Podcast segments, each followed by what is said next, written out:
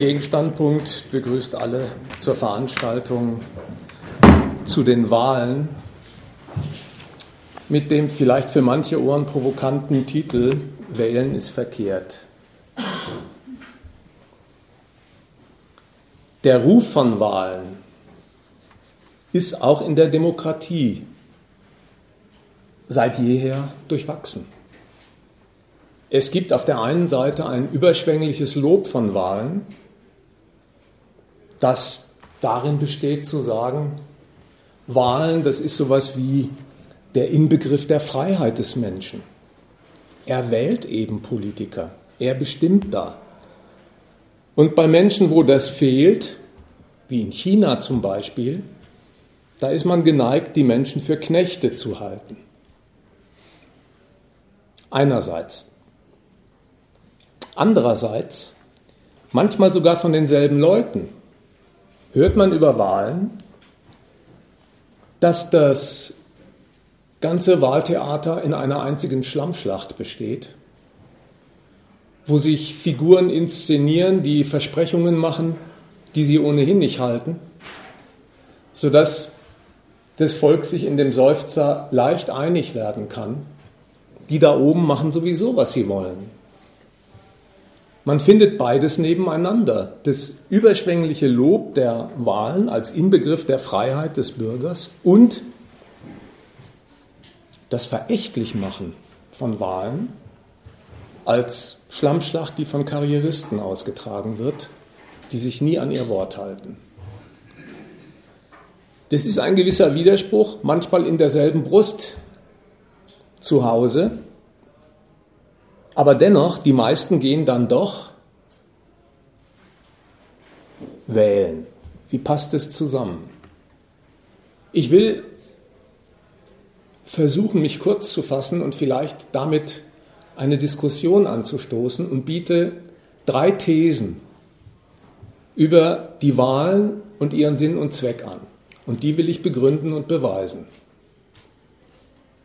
Und wer sich da zum Widerspruch rausgefordert sieht oder vielleicht auch einfach meine Ausführungen nicht versteht, der kann mich jederzeit unterbrechen oder wir steigen hinterher in die Debatte ein. Drei Thesen habe ich anzubieten und, wenn es gewünscht wird, einen Blick auf den aktuellen Wahlkampf und die Techniken der Wahlwerbung und wie sie zu kritisieren sind. Erste These. Das Wichtigste an der Wahl ist das, was nicht zur Wahl steht, aber mit ihr akzeptiert wird. Und das ist immerhin ein kompletter Herrschaftsapparat, eine staatliche Verfassung, die durch Gesetze, Regeln verbindlich macht, wie Menschen in dieser Gesellschaft arbeiten und leben in einer Marktwirtschaft, heute darf man ja auch wieder Kapitalismus sagen, ist jedermann darauf festgelegt, dass er für seinen Lebensunterhalt Geld erwerben muss. Er muss von Erwerbsarbeit leben. Ob er von Erwerbsarbeit leben kann, das steht auf einem, auf einem ganz anderen Blatt. Das entscheidet sich daran, ob sich Unternehmen finden, die aus seiner Arbeitskraft ihre Rendite schlagen und ob sich das für sie lohnt. Dann hat er Chancen auf einen Arbeitsplatz und entsprechend schäbig ist er in der Regel bezahlt, weil der Lohn eine knapp zu kalkulierende Kost ist. So sieht die Erwerbsarbeit aus, auf die jedermann festgelegt ist. Und die kommt ohne einen politischen Gewaltapparat überhaupt nicht aus. Denn dieses wirtschaftliche Leben, das ist erfüllt von gegensätzlichen Figuren und Interessen. Da liegen nicht nur Arbeitnehmer und Unternehmer im Streit über solche Fragen wie, wie lange wird gearbeitet, zu welchem Geld, zahlt der Unternehmer auch pünktlich das Geld, das verabredet ist, oder auch umgekehrt betrachtet, leistet der Arbeitnehmer die verlangte Leistung ab, auf die der Unternehmer sein Anrecht geltend macht. Mieter und Vermieter liegen unentwegt im Streit darüber, ob die Mieten, die die Vermieter verlangen, überhaupt gerechtfertigt sind durch den Wohnraum, überhaupt bezahlbar sind. durch das Budget, das ein Mensch durch seine Erwerbsarbeit verdient. Und ich könnte die Reihe dieser Gegensätze immer weiter fortsetzen. Die gibt es und das macht notwendig, dass diese Parteien mit ihren gegensätzlichen Interessen so miteinander kooperieren, dass das, was der jeweils andere als Leistung haben will, wofür er im Gegenzug seine Leistung zu erbringen hat, in Verträgen festgeklopft wird, in Verträgen, die Rechtskraft haben, wo ein Staat sich auf den Standpunkt stellt, die vertragsschließenden Parteien werden im Fall, wo die Bringschuld, die sie dem anderen schulden, nicht erbracht wird, durch Gewalt auf die Leistung verpflichtet, die sie versprochen haben. Verträge machen diese Gegensätze überhaupt erst gangbar. Genauso im Arbeitsleben oder im Mietrecht. Wenn so ein Erwerbsleben von so einer gesetzgebenden, regelnden Gewalt betreut wird, gangbar gemacht wird, sodass jedem Teilnehmer klargelegt ist, wie weit reicht seine Freiheit und wo findet sie eine Grenze, die der Staat definiert. Dann kommt Wirtschaft und Wachstum in Gang. Dann gibt es sowas wie einen blühenden Kapitalismus mit Wachstumsraten, die vielleicht manche Unternehmer, vielleicht auch viele Unternehmer froh machen, auch den Staat, der ja als Fiskus daran beteiligt ist an den Erträgen, aber durchaus nicht alle Mitglieder der Gesellschaft zufriedenstellen. Wachstum ist im Kapitalismus von der Folge begleitet, dass Unternehmer in ihrem Konkurrenzkampf um wachsende Marktanteile in der Rationalisierung und Einsparung von Lohnkosten, also in der Freisetzung von Arbeitnehmern, ein wichtiges Konkurrenzmittel haben. Wachstum ist in dieser Gesellschaft durch Armut, durch Arbeitslose begleitet, sodass der Staat, der dieses Wirtschaftssystem reguliert und durch Rechte einhegt, eine neue Aufgabe hat. Er muss sich um die Armen kümmern, die die notwendige Begleiterscheinung des Wachstums sind, sodass er einen Sozialstaat mit Arbeitslosengeld, Hartz IV und ähnlichen Formen von Alimentation im Programm hat. Und weil umgekehrt dieses soziale Versicherungswesen das Wachstum nicht zu sehr belasten darf, das die vielen Armen hervorbringt, ist der Staat auch immer damit befasst, die Kosten für Sozialwesen zu verbilligen. Dass Renten gedeckelt oder gekürzt werden, dass Hartz IV eingehegt werden muss, dass Arbeitslosengeld gekürzt wird, überhaupt politisch neu geregelt wird, wie in der Agenda 2010, um es zu verbilligen, gehört auch zu den Daueraufgaben einer politischen Verwaltung, die durch Staatsfunktionäre, durch Minister, durch Regierungen abgewickelt wird.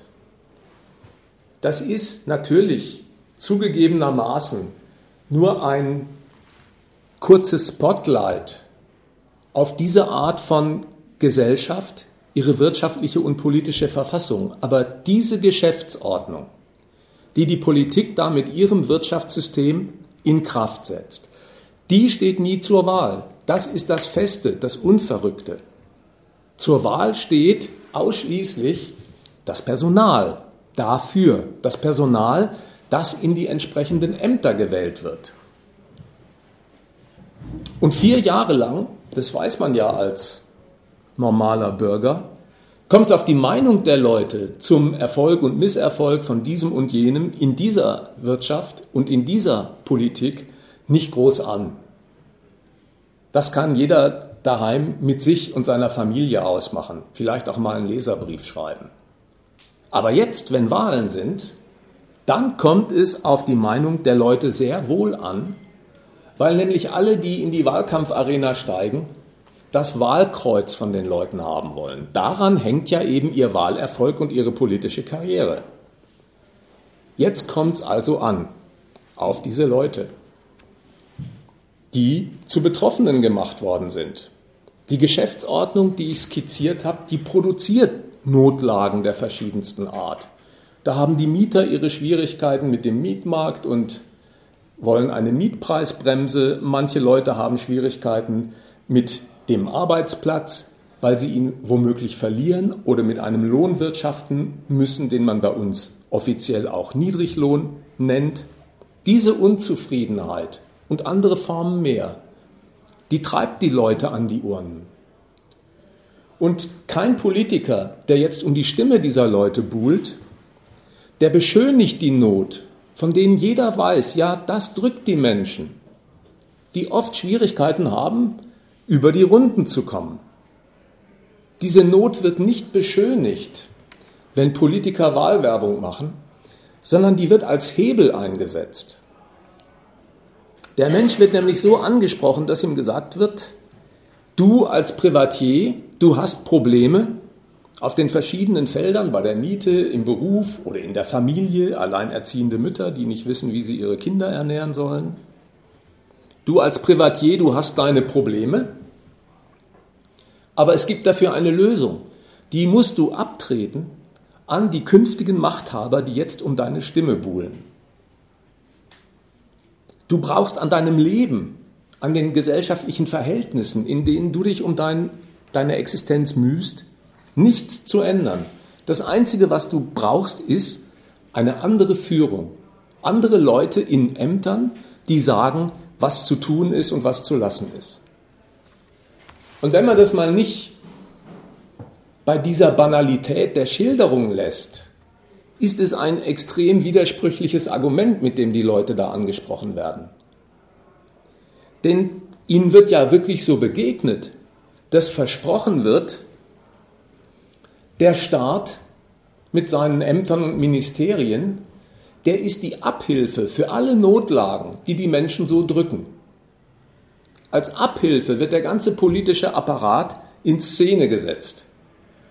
Aber keiner würde je zugeben, dass wenn dieser Apparat alle Notlagen beseitigen kann, also für alle guten Werke mächtig genug ist, dass er dann wohl auch zuständig ist für die misslichen Lagen, die die Leute an die Urne treiben.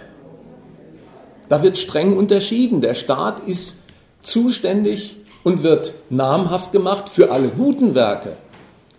Für das, was als schlechtes Werk zitiert wird, ist der nie verantwortlich. Dann wäre man vielleicht ja auch gar nicht geneigt, die Ämter mit Personal zu besetzen. Dieser Widerspruch, der wird durch einen erzdemokratischen Trick geglättet. Der Widerspruch nämlich, dass der Staat nie für die schlechte Lage, die den Menschen drückt, immer nur für die Abhilfe gut und das probate Mittel sein soll. Dieser Widerspruch, der wird dadurch geglättet, ausgehebelt, dass die Menschen den Gedanken haben, was aus dem Staat und seiner wirtschaftlichen Verfassung und ihren Notwendigkeiten folgt. Das wird gar nicht dem Staat und seinem Wirtschaftssystem, sondern dem alten Personal angelastet, das in der Regierung sitzt. Nicht der Staat, das Personal ist das Übel, sodass klar ist, wenn das alte Personal die Ursache des Bösen ist, dann ist das neue Personal, das man jetzt ja nun wählen kann, der Weg, der Abhilfe schafft.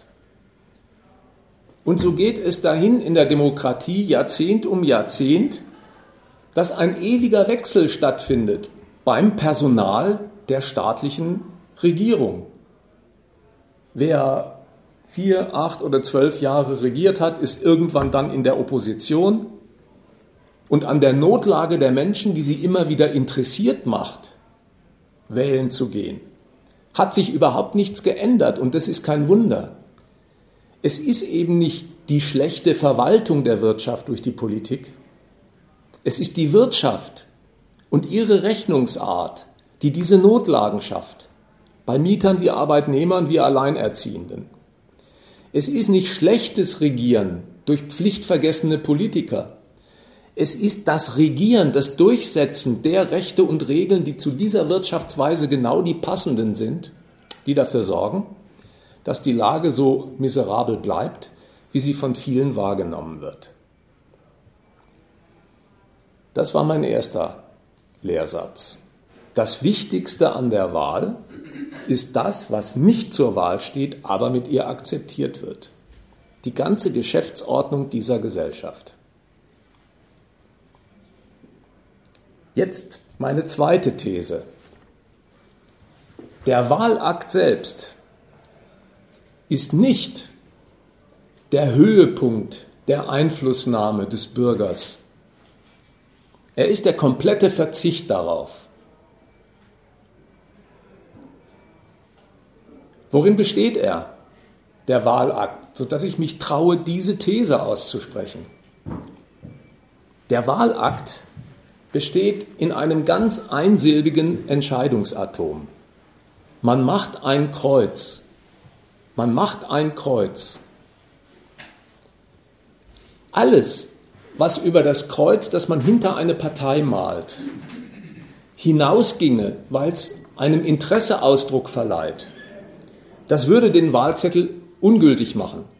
Man kann auf seinen Wahlzettel nicht schreiben, ich wähle Merkel, vorausgesetzt sie verdoppelt die Renten. Das würde den Wahlzettel ungültig machen und das ist jetzt nicht nur einfach so eine flapsige Floskel, sondern das ist festgeschrieben im Regelwerk der Demokratie. Es gibt kein imperatives Mandat. Man kann Politiker mit seinem Kreuz mandatieren, beauftragen, Politik zu machen. Aber wozu? Quasi einen Imperativ, ein Interesse, einen Befehl, eine Aufforderung mit auf den Weg geben. Das ist verboten. Was passiert mit so einem Kreuz, das der Mensch sich ausgedacht hat, dass es genau bei dieser Partei gut aufgehoben ist? Für sich genommen entscheidet dieses Kreuz gar nichts. Es kommt jetzt auf eine zufällige Addition mit Millionen anderer Kreuze wildfremder Menschen an, die am Ende dann irgendeinen Prozentsatz ergeben. Das Kreuz für sich hat überhaupt kein Gewicht, außer es addiert sich durch die Laune des Zufalls beim Wählen mit Millionen anderer Kreuze zu einem Prozentsatz, der für sich auch noch nicht festlegt, wer welche Politik macht, sondern der entscheidet einzig und allein über das Gewicht einer Partei bei der Bildung von Koalitionen, um an die Regierung zu kommen. Am Ende führt dieses Verfahren dazu, dass alle die, die SPD gewählt haben oder Linkspartei oder sonst wen, einer CDU-Kanzlerin gehorchen müssen, weil diese zufällige Addition der Stimmen zu diesem Proporz geführt hat. Und wenn die Parteien diese Prozentzahlen haben zusammenzählen lassen, nachdem die Leute in der Wahlkabine waren und angekreuzt haben, dann sitzen sie am Sonntagabend in der Elefantenrunde und geben zum Besten, was Sie aus dieser Wahl gelernt haben. Dann sagen Sie zum Beispiel regelmäßig, wie der Wählerwille beschaffen ist, der da gesprochen hat. Der Wählerwille. Der Wählerwille, sagen Sie dann, wenn die Prozentzahlen hm, mal gerade dazu taugen, die große Koalition fortzusetzen. Der Wählerwille hat sich für Kontinuität entschieden sodass die Große Koalition fortgesetzt wird. Vielleicht sagen Sie aber auch, wenn es für eine Jamaika-Koalition reicht, also die Schwarzen, die Gelben und die Grünen, der Wählerwille war auf den Wechsel abonniert, der wollte den Wechsel. Da ist eins so verlogen wie das andere. Der Wählerwille, auf den sich da berufen wird und von dem gesagt wird, der hätte genau die politische Entscheidung präjudiziert, festgelegt, die jetzt die Parteien in ihrem Koalitionsgerangel treffen. Dieser Wählerwille existiert überhaupt nicht. Man kann überhaupt nicht auf dem Wahlzettel Wechsel ankreuzen oder große Koalition oder Jamaika-Koalition. Der Wähler wird einfach dafür verhaftet, in Anspruch genommen. Eine Entscheidung, die die Parteien im Umgang mit ihrem Ergebnis dann treffen, so darzulegen, wie wenn das genau dem Wunsch des Wählers entsprechen würde. Das ist verlogen, geht aber sehr gut mit dem Wahlkreuz zu machen, ihm zu entlocken, dass darin große Koalition oder Jamaika-Koalition ausgesprochen worden wäre. Das geht deswegen gut zu machen, weil ein Wahlkreuz selbst ohne jeden bestimmten Inhalt ist. Deswegen kann man jeden hineinlesen. Deswegen ist das Ding so interpretationsfähig. Das einzige und der wirklich entscheidende Inhalt dieses Wählerwillens, das ist der, wer dieses Kreuz gemacht hat, der hat Ja dazu gesagt, dass über ihn regiert wird, egal von welcher Partei. Am Ende akzeptieren und gehorchen ja auch Links- oder AfD-Wähler einer CDU oder CDU-SPD-Regierung, wie auch immer. Was der Wählerwille wirklich zu seinem Inhalt hat, ist ein Ja dazu, dass geherrscht werden soll. Von wem, das findet sich im Koalitionsgerangel der Parteien, die mit ihren Prozentsätzen wuchern. Wie wenig das, so ein Wahlakt, mit einer vernünftigen Entscheidungsfindung zu tun hat, das kann man den Attributen entnehmen, die ja quasi noch als hohe Wertschätzung behauptet werden über den Wahlakt. Der sei frei, gleich, geheim. Das sind Attribute, die sind richtig konträr zu allem, was es bräuchte, wenn es um eine vernünftige Entscheidungsfindung geht. Eine vernünftige Entscheidungsfindung, darunter würde ich mir vorstellen, dass die Menschen sich zusammentun, darüber beraten, wie das Leben in ihrer Gesellschaft organisiert ist, mit welchem Ergebnis, zu wessen Nutzen, wer den Schaden davon trägt, ob das notwendig oder vermeidbar ist, ob man überhaupt so weitermachen wie bisher möchte wie bisher. Das wäre eine Entscheidungsfindung. Aber zu so einem Prozess, der der Wahl durchaus nachgesagt wird, passen solche Attribute wie gleich oder geheim über, überhaupt nicht. Geheim wäre doch ein Witz. Wenn es um freie Beratschlagung ginge, dann darf man doch seine Überlegungen und Urteile nicht für sich, also geheim halten. Die möchte man doch geradezu dem anderen offerieren, zur Prüfung vorlegen, um zu schauen, ob man einen Konsens findet. Gleich wäre genauso ein Unsinn. Man möchte doch nicht, dass jedes Urteil über die Art, wie hier gewirtschaftet wird und mit welchen Ergebnissen gleich gilt. Man möchte doch, dass das richtige Urteil zum Tragen kommt, dass man Irrtümer davon scheidet.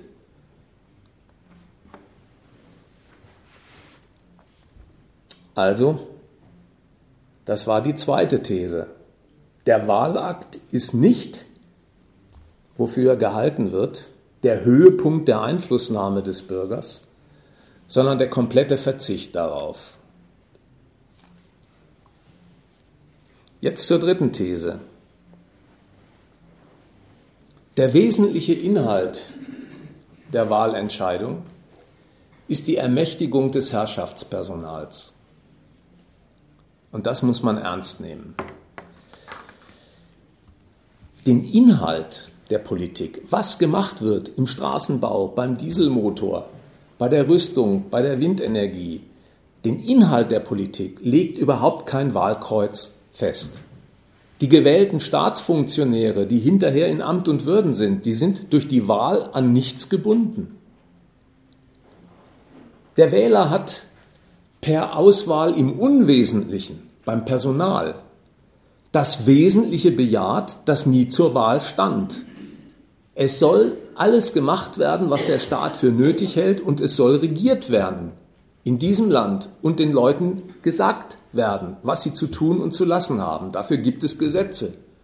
Wie die ausfallen, das fällt ganz in die Freiheit der Gewählten. Umgekehrt, die Gewählten sind an nichts gebunden. Aber der Wähler ist auch von nichts entbunden. Der Wähler schuldet Gehorsam.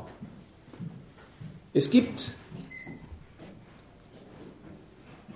einen Dialog in Anführungszeichen zwischen Politikern und kritischen Bürgern. Der hat, es ist vielleicht schon mittlerweile Historie in der Bundesrepublik, durchaus derbe Züge gehabt, als mal eine Anti-AKW-Bewegung unterwegs war und gegen die Kernkraft demonstriert hat. Oder als eine Friedensbewegung auf den Straßen war und gegen die Nachrüstung demonstriert hat. Denen wurde von Kohl gesagt, wir sind gewählt. Und jeder hat gehört, was die gemeinte Botschaft ist. Schnauze hieß die Botschaft. Wir sind gewählt. Das ist interessant, das Argument. Das hat auf der einen Seite ein bloßes Faktum zum Inhalt. Es ist wahr. Kohl und seine Regierung, die das durchgesetzt hat, Kernkraft und Nachrüstung, die ist tatsächlich von einer Mehrheit jedenfalls gewählt worden. Das aber wie, eine, wie einen Imperativ an die Wählerschaft zurückzugeben, wir sind gewählt, das enthält das Argument, dass insofern er gewählt worden ist, er alle Freiheit hat, so Politik zu machen, wie es dem Staat frommt, auch wenn er sich damit über die Interessen der Leute hinwegsetzt. Es ist ja das Missverständnis der Demonstrierenden gewesen, zu meinen, weil die gewählt sind, diese Politiker, und zwar von uns, gibt es da eine Identität zwischen den Interessen. Da müssen doch die Politiker, die wir gewählt haben, für unser Interesse Dienst tun. Das wird offensiv zurückgewiesen und gibt etwas Preis über den wirklichen Charakter von Wahlen. Wer sagt, wir sind gewählt und damit Einwände zurückweist, die gerade die Diskrepanz zwischen Interesse der Basis und Interesse des Staates offenlegen.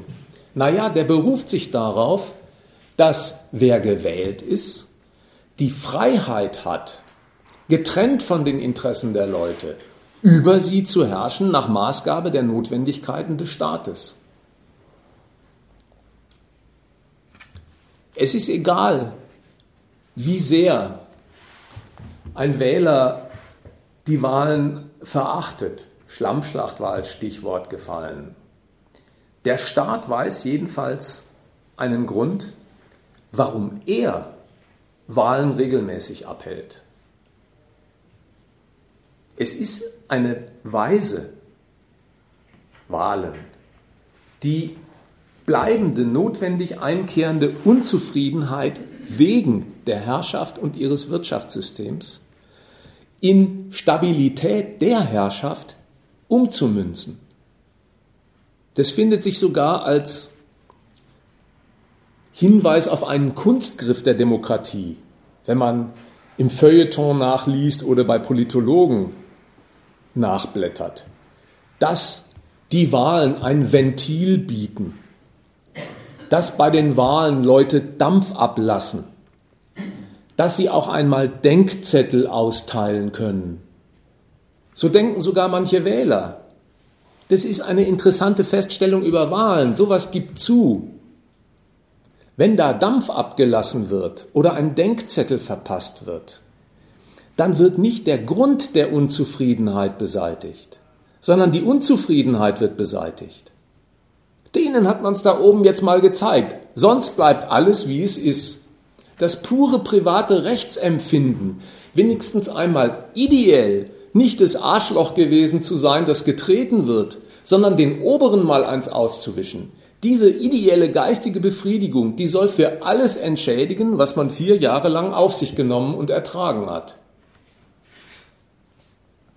Unzufriedene in der Demokratie die können sogar eine Regierung abwählen, aber ein Wunder, nur dadurch, dass sie eine andere Regierung ranwählen.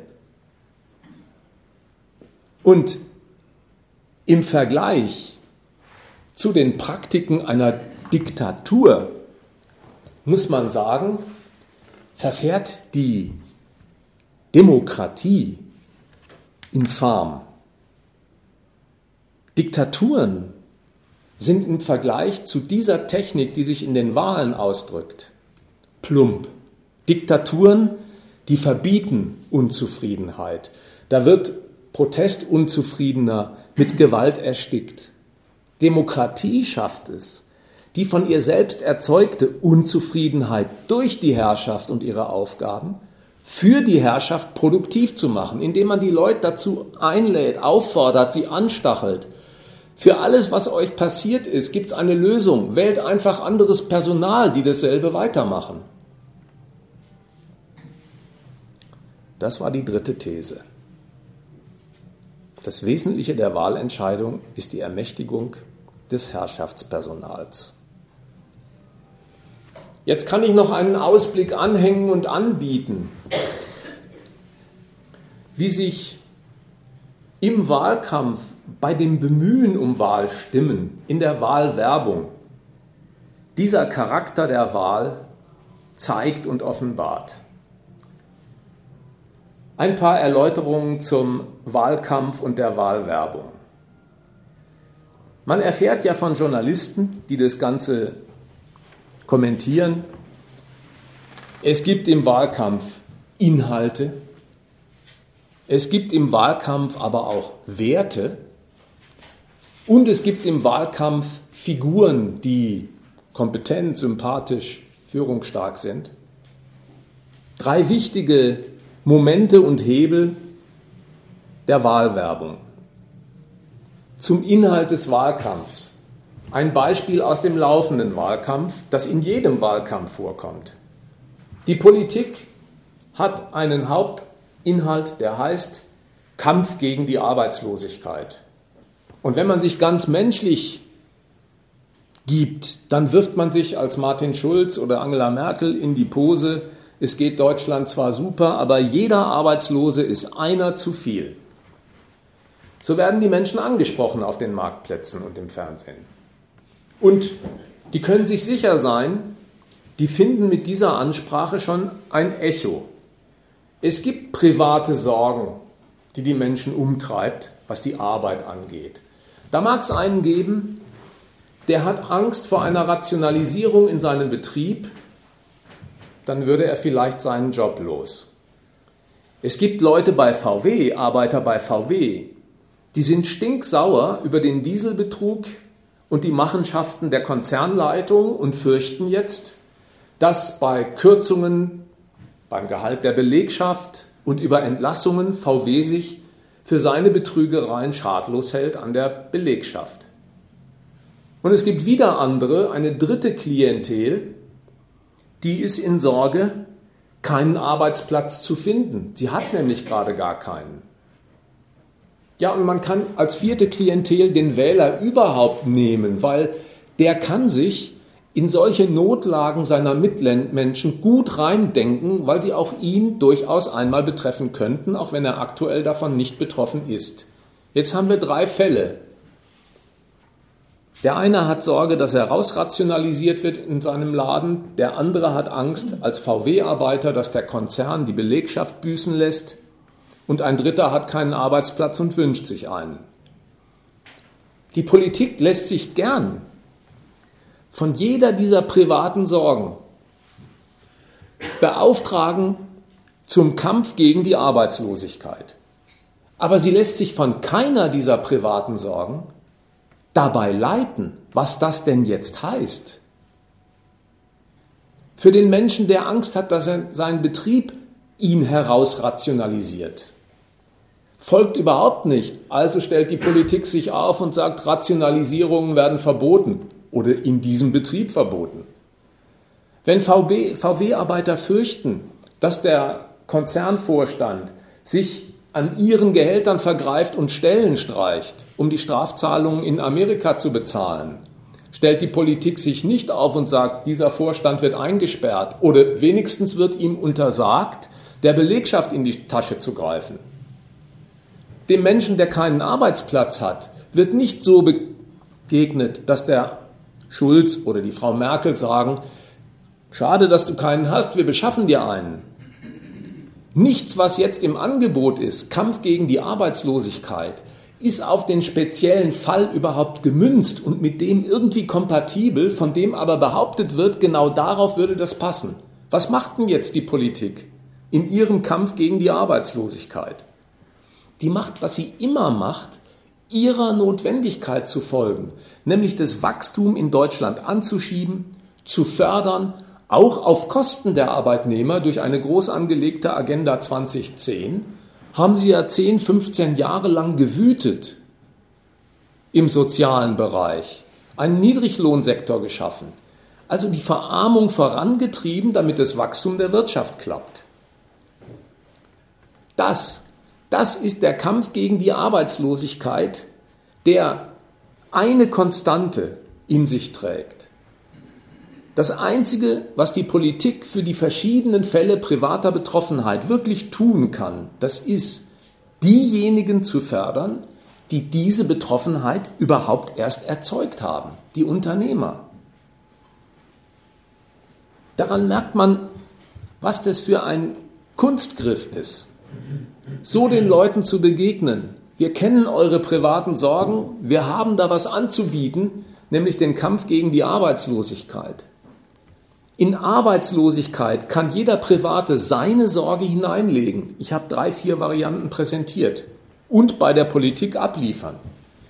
Die bestimmt dann frei, was sie in Sachen Arbeitslosigkeit für geboten hält.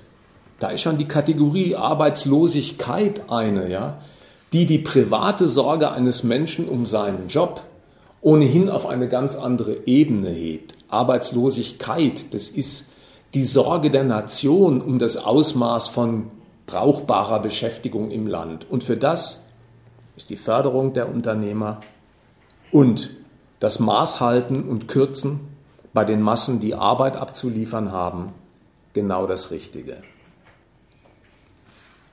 Das war ein Beispiel zu den Inhalten im Wahlkampf.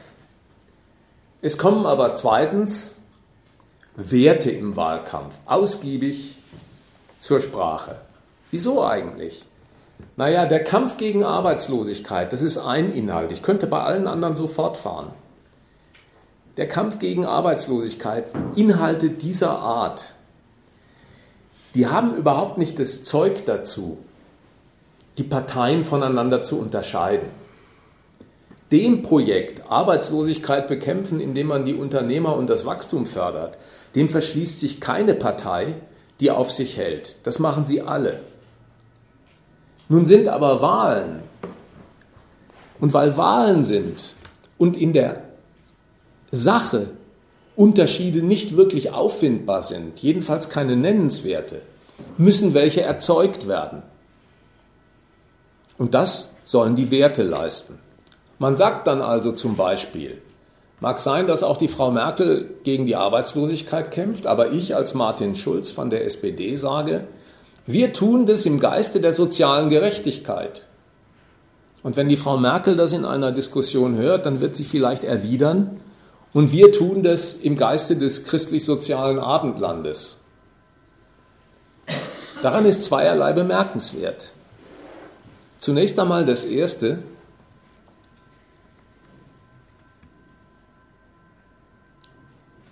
Es wird nicht zur Wahl aufgerufen, weil es gravierende Unterschiede und Alternativen in der politischen Ausrichtung gibt. Es ist umgekehrt. Weil Wahlen sind, müssen Alternativen fingiert werden, damit überhaupt was zur Auswahl steht. Und wenn bei den Inhalten Übereinstimmung herrscht, dann ist das Wählen müßig. Also werden Unterschiede fingiert, erzeugt mit dem Argument, die Werte sind etwas Entscheidendes, das die Parteien und ihre Politik prägt. Und es ist ein Übergang, der sagt, nicht das Tun der Politik ist das, was wichtig ist und zählt, sondern der Geist, der dieses Tun anleitet. Das soll das Entscheidende sein. Was leistet denn das? Soziale Gerechtigkeit beispielsweise, sagt die SPD, das sei sowas wie ihr Alleinstellungsmerkmal. Soziale Gerechtigkeit, das ist der Wert, dem sie sich verschrieben hat. Soziale Gerechtigkeit vielleicht frei übersetzt damit, allen Interessen soll Recht widerfahren. Wie geht sowas? Nehmen wir das Beispiel der Rente. Naja, auf der einen Seite kriegt man das Argument präsentiert, da gibt es Menschen, die haben 40, 50 Jahre ihrer Lebensleistung abgeliefert und die müssen jetzt im Alter wenigstens eine auskömmliche Rente haben, damit sie nicht am Bahnhof nach Flaschen suchen. Ja, wenn man die Renten der Alten auf diesem Niveau halten will, vielleicht sogar ein bisschen drauflegen möchte, dann müssen umgekehrt die Jungen, die mit ihren Beiträgen die Rente zahlen, mehr zur Kasse gebeten werden. Ja, so gesehen wäre soziale Gerechtigkeit den Alten mehr, den Jungen weniger. Man kann die Sache genauso gut umdrehen und das wird auch gemacht. Mit Blick auf die Jungen lässt sich sagen, die haben ihre Schwierigkeiten, bei den sinkenden Löhnen in Deutschland ihre Familien überhaupt durchzubringen. Die gehören zu denen, die auch jetzt sicher äh, keine auskömmliche Rente mehr verdienen werden im Alter, nach den Regelungen, die die Politik durchgesetzt hat. Die kann man doch nicht mit Beiträgen belasten, damit die Alten ihre Rente behalten können. Die muss man entlasten, aber dann müssen die Alten halt weniger Rente beziehen. Und so merkt man, soziale Gerechtigkeit heißt einmal den Alten mehr, den Jungen weniger. Und einmal umgekehrt, den Jungen mehr lassen, dafür müssen die Alten etwas abtreten. Gerechtigkeit legt weder die eine noch die andere Lesart fest. Gerechtigkeit sagt, allen soll gedient sein, wem womit, ist darin überhaupt nicht festgelegt. Gerechtigkeit hat überhaupt keinen bestimmten Inhalt. Außer der Behauptung, durch das, was man tut, soll allen entsprochen sein. Aber wodurch da der anderen Position entsprochen wird, ist in Gerechtigkeit nicht festgelegt und deswegen kann man jeden Inhalt reinlegen. Und das macht das Attraktive aus, warum damit gut Wahlkampf zu machen geht. Man muss sich nur hinstellen und sagen, ich bin der Vertreter der sozialen Gerechtigkeit. Ja, dann kann sich die Oma auf dem Marktplatz denken, der meint, ich soll mehr Rente kriegen. Und der Junge, der neben ihr steht, kann sich denken, ah, der meint, wir sollen nicht so geschröpft werden, um die Alten durchzufüttern. Und der Hartz-IV-Empfänger kann sich denken, der meint, ich krieg demnächst mehr Geld bei Hartz IV. Jeder kann sich seins denken unter dieser Kategorie weil die Kategorie keinen bestimmten Inhalt festlegt, also den großen Vorteil hat, der Politik als Vehikel zu dienen, jeden bestimmten Wunsch mit dieser Kategorie Gerechtigkeit abzurufen, sich damit wählen und ermächtigen zu lassen, aber dann in der Ausübung des Amtes, beim Machen von Gerechtigkeit vollständig frei zu sein, weil man sich auf nichts festgelegt hatte. Was der dann macht, der Schulz oder die Merkel, wenn sie die Renten kürzen oder mit demografischen Faktoren versehen und so fort. Das folgt seiner eigenen Logik und die ist mit der Rentenkasse und ihrem äh, Proporz zum Wachstum festgelegt. So wird Wahl gekämpft, indem Politiker, die sich bei den Inhalten schwer tun, Unterschiede zu nennen, über Werte unterscheidbar machen wollen. Aber auch da ereilt sie ja eigentlich dasselbe Schicksal.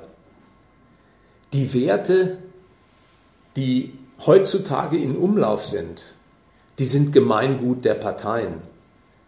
Welche Partei sagt denn, sie ist gegen soziale Gerechtigkeit? Da sind sie doch alle dafür. Wer würde denn sagen, er ist gegen Umwelt? Da sind sie doch alle dafür. Das ist doch kein, Alleinstellungsmerkmal der Grünen mehr. Wer würde sagen, wenn die SPD Solidarität ruft, ich bin gegen Solidarität?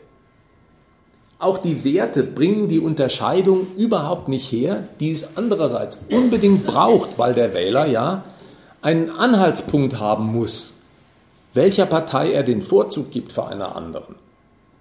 Und deswegen gibt es in diesem Wahlkampf, auch in diesem Wahlkampf, einen Fortgang, nämlich den, wenn es weder die Inhalte noch die Werte für sich sind, die den Unterschied zwischen den Parteien sattelfest machen, dann wird die Qualität der Figuren, die Wahl kämpfen, ein entscheidendes Moment. Die Qualität der Figuren in Sachen Kompetenz, Führungskraft, Sympathie, ja sogar Aussehen. Müsst euch mal nach Wahlplakaten umschauen, die hier in Regensburg hängen. Was ist das für eine Art, Wahlwerbung zu machen? Erwachsene Leute, die da um die Wahlstimmen werben, die sind vor ein, zwei Wochen oder was zum Schaulaufen nach Gillamos gefahren. Das ist hier in der Nähe von Regensburg.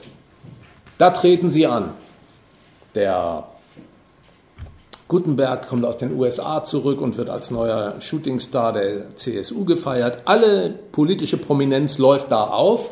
Und die erste Lektion, die da vor laufenden Kameras den Wählern erteilt wird, heißt, wir kehren den Menschen im Politiker heraus. Man kehrt den Menschen im Politiker heraus. Was heißt das? Wenn die in Gillamos in ein Bierzelt gehen, dann saufen die Bier. Wenn sie in ein Weinzelt gehen, dann saufen sie Wein. Wenn sie hinterher noch in eine Fabrikhalle gehen und die Belegschaft besuchen, setzen die sich einen Helm auf.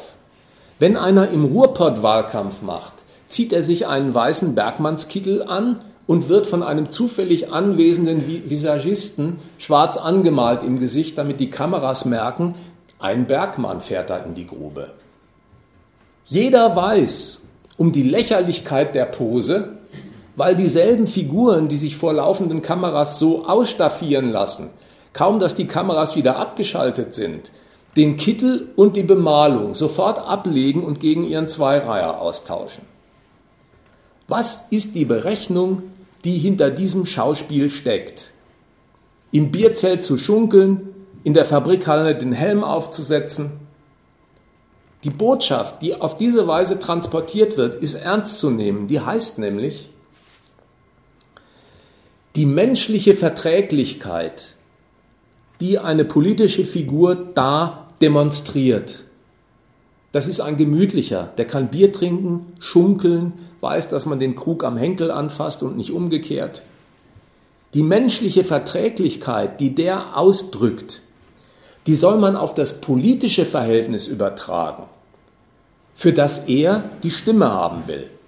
Die Leute sollen sich denken, wer als Mensch ein netter, ein verträglicher ist, der wird mir doch im Amt als Politiker nichts Böses tun.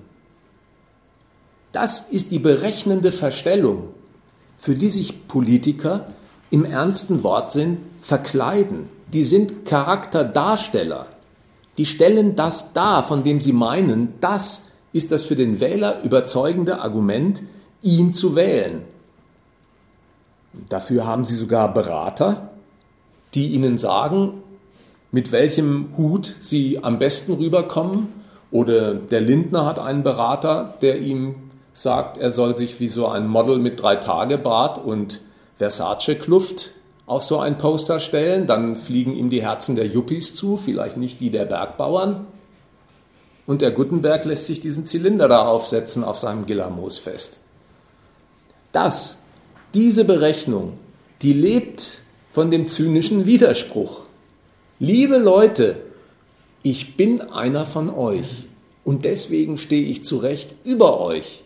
Ich bin, weil ich einer von euch bin, der berufene Politiker, der über euch doch das Sagen verdient. Und weil es um das geht, ist die Selbstdarstellung auch nicht damit beendet, dass ein Politiker den Menschen in seiner Figur rausstellt. Würde es dabei bleiben, dann wäre er doch bloß so ein dahergelaufener wie du und ich. Er muss den Machtmenschen im Politiker zugleich darstellen. Denn das ist ja das, was seines Amtes ist. Das ist ein Mann, der muss, wenn er sein Amt innehat, führen, durchgreifen, eine Nation voranbringen, in der diese Begriffe auch üblich sind, zu sagen, durchregieren ist ein Qualitätsmerkmal, sich über Kritik und Widerstände hinwegsetzen, die Freiheit der Macht gegen Kritik und Interesse durchkämpfen. Das ist es, worauf es ankommt. Und ein Politiker, von dem man sagt, das hat der besonders gediegen gemacht, der kriegt dafür einen Ehrentitel. Der Helmut Kohl zum Beispiel hieß, heißt bis heute Machtmensch Kohl. Der Schröder, weil er so sehr mit seiner Agenda 10 den Kritikern aus Gewerkschaften und von den Arbeitnehmern übers Maul gefahren ist, hat den Titel bis heute der Basta-Kanzler. Und das ist nicht negativ gemeint. Wenn das so ist, dass es darauf ankommt, Macht gegen andere zu exekutieren, dann ist der Wille zur Macht selbst ein Qualitätsmerkmal. Der Wille zur Macht, den man zeigen muss.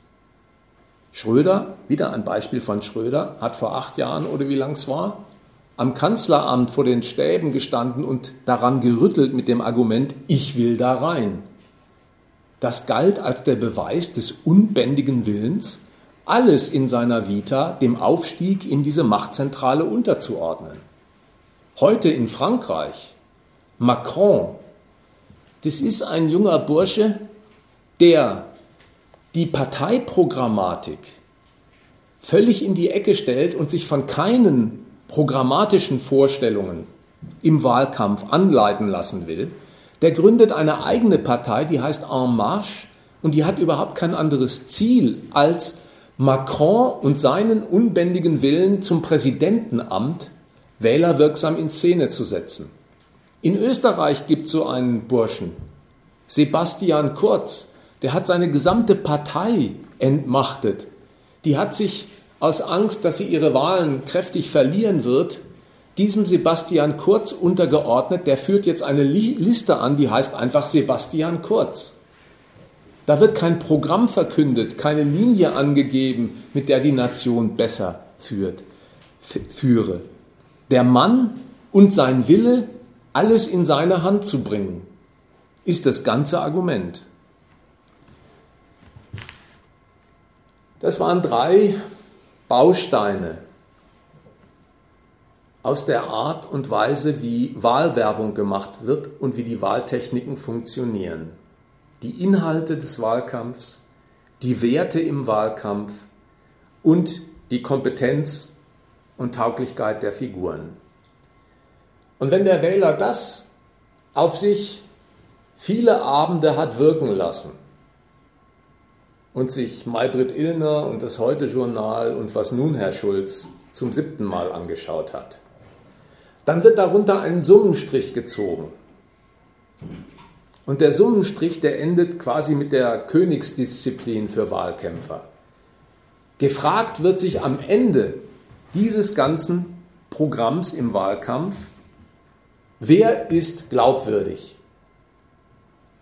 Welcher Politiker genießt wirklich Glaubwürdigkeit?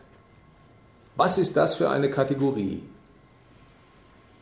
Glaubwürdigkeit, das will ja sagen, oder vielmehr fragen, kann ich dem Typen oder der Frau glauben, dass sie wirklich macht, was sie gesagt hat? Tut einer wirklich das, was er da in diesem Wahlkampf sagt und darstellt. Diese Frage zu stellen, lebt vom Zweifel. Und der Zweifel hat seine Erfahrung hinter sich. Die Enttäuschung ist ja mit Händen zu greifen. So fragen Leute, die das Argument kennen, versprochen, gebrochen. Ja, sie erinnern sich rückblickend, die Leute, Wahlkämpfer versprechen viel, neue Kita-Plätze, mehr Autobahnkilometer oder Umgehungsstraßen. Und wenn sie dann an der Macht sind, dann blicken sie in den Staatshaushalt und kennen Finanzierungsvorbehalte, mit denen dann die Wählerwünsche abgeschmettert werden. So eine Erfahrung haben die Leute. Und deswegen fragen die sich jetzt, ist er wirklich glaubwürdig, dieser Wahlkämpfer? Mit seinen Inhalten, mit seinen Werten, mit seiner ganzen Persönlichkeit. Und diese Glaubwürdigkeit, nach der Sie fragen, die halten Sie für sowas wie ein Gütesiegel, das für die Übereinstimmung des Wählers und Wahlkämpfers steht. In Wirklichkeit ist glaubwürdig eine Kategorie von Herrschaft. Wer auf Glaubwürdigkeit erpicht ist und danach fragt, der gibt ja zu, dass er das folgende Problem ventiliert. Nach dem Wahlkreuz, das er abgeliefert hat, hat er keinen Einfluss mehr auf die Gewählten, sondern da ist ab dann Gehorsam verlangt gegenüber Maßnahmen, die vielen Leuten schaden. Deswegen will er vorher wissen, ob das, was der sagt, hinterher gilt. Weil hinterher, nach abgeliefertem Kreuz, ist er dem freien Schalten und Walten des ins Amt gehobenen Politikers ausgesetzt kann man sich fragen, versprochen, gebrochen, ist das ein Betrug? Ja, wenn dann ist es genau der Betrug, nach dem der Wähler verlangt. Der Wähler verlangt nämlich, dass dieselbe Herrschaft, dieselben staatlichen Ämter und Funktionen und Ministerien Mittel zur Lösung seiner Probleme sein sollen, die aus dieser Herrschaft überhaupt erst folgen. Und das ist eine Rechnung, die kann nicht aufgehen, dass dieselbe Herrschaft, die ihm alle Probleme einbrockt, zugleich das Heilmittel dagegen ist. Aber dieser Widerspruch, der hält beides wach. Den Willen zum Wählen, man will ja die Herrschaft als Lösung ansprechen für seine Misslichkeiten. Und die Enttäuschung des Wählers, weil die Leistung, die er sich erwartet, im Programm dieser Herrschaft einfach nicht vorkommt. Und deswegen gibt es die eingangs von mir skizzierte Doppelung, dass die Menschen einerseits die Wahlen für etwas Hohes, Wertvolles erachten und sich andererseits verächtlich ausschütten über den Wahlkampf und den Betrug und über die da oben, die sowieso machen, was sie wollen. So, das waren jetzt genug satanische Verse. Jetzt kann man das alles diskutieren, wenn es gewünscht wird.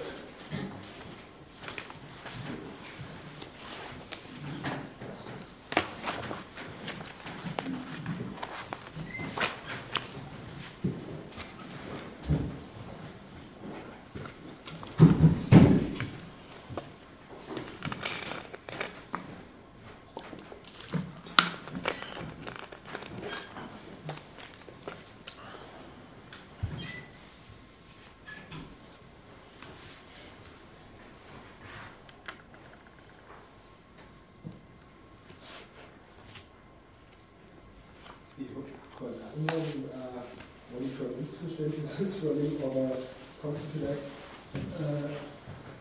äh, Ergänzung machen? Und zwar, es gibt doch massig Leute, die mit dem Argument zum Wählen aufrufen oder wählen gehen, damit äh, die Rechten nicht an die Macht kommen. Das früher die NPD oder so, und jetzt äh, muss ja unbedingt die AfD verhindert werden. So argumentieren die. Mhm.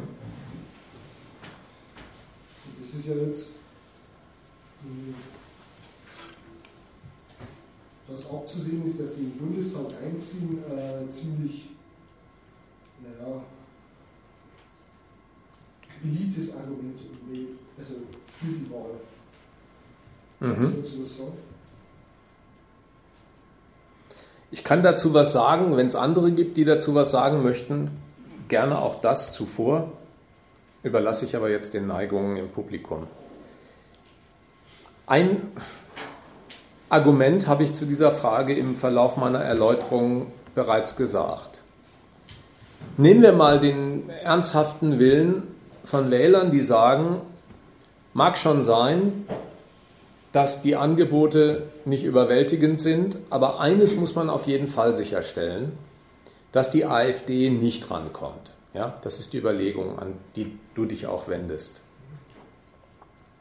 Nehmen wir mal dieses Anliegen ernst.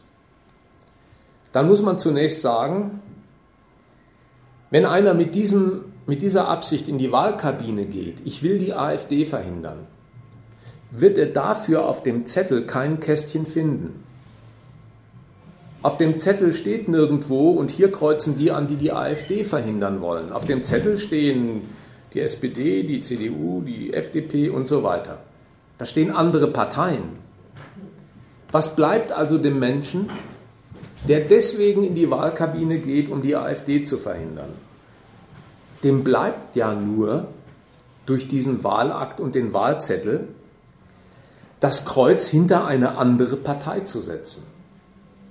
Und dazu würde ich jetzt zunächst einmal als Einwand sagen, das Motiv, mit dem dieser Mensch wählt, gegen die AfD und die Tat, das Kreuz bei irgendeiner anderen Partei. Das fällt völlig auseinander. Dem Kreuz ist nicht mehr anzusehen, ob er deswegen bei SPD angekreuzelt hat, weil er die AfD nicht mag. Er hat einfach die SPD angekreuzt. Und was er damit bewirkt, das ist das von mir eingangs genannte. Mit der zufälligen Akkumulation von anderen Kreuzen ergibt sich dann bei der Auszählung einen Prozentsatz und der entscheidet dann, welches Gewicht diese SPD beim Ringen um Koalitionen wirklich hat.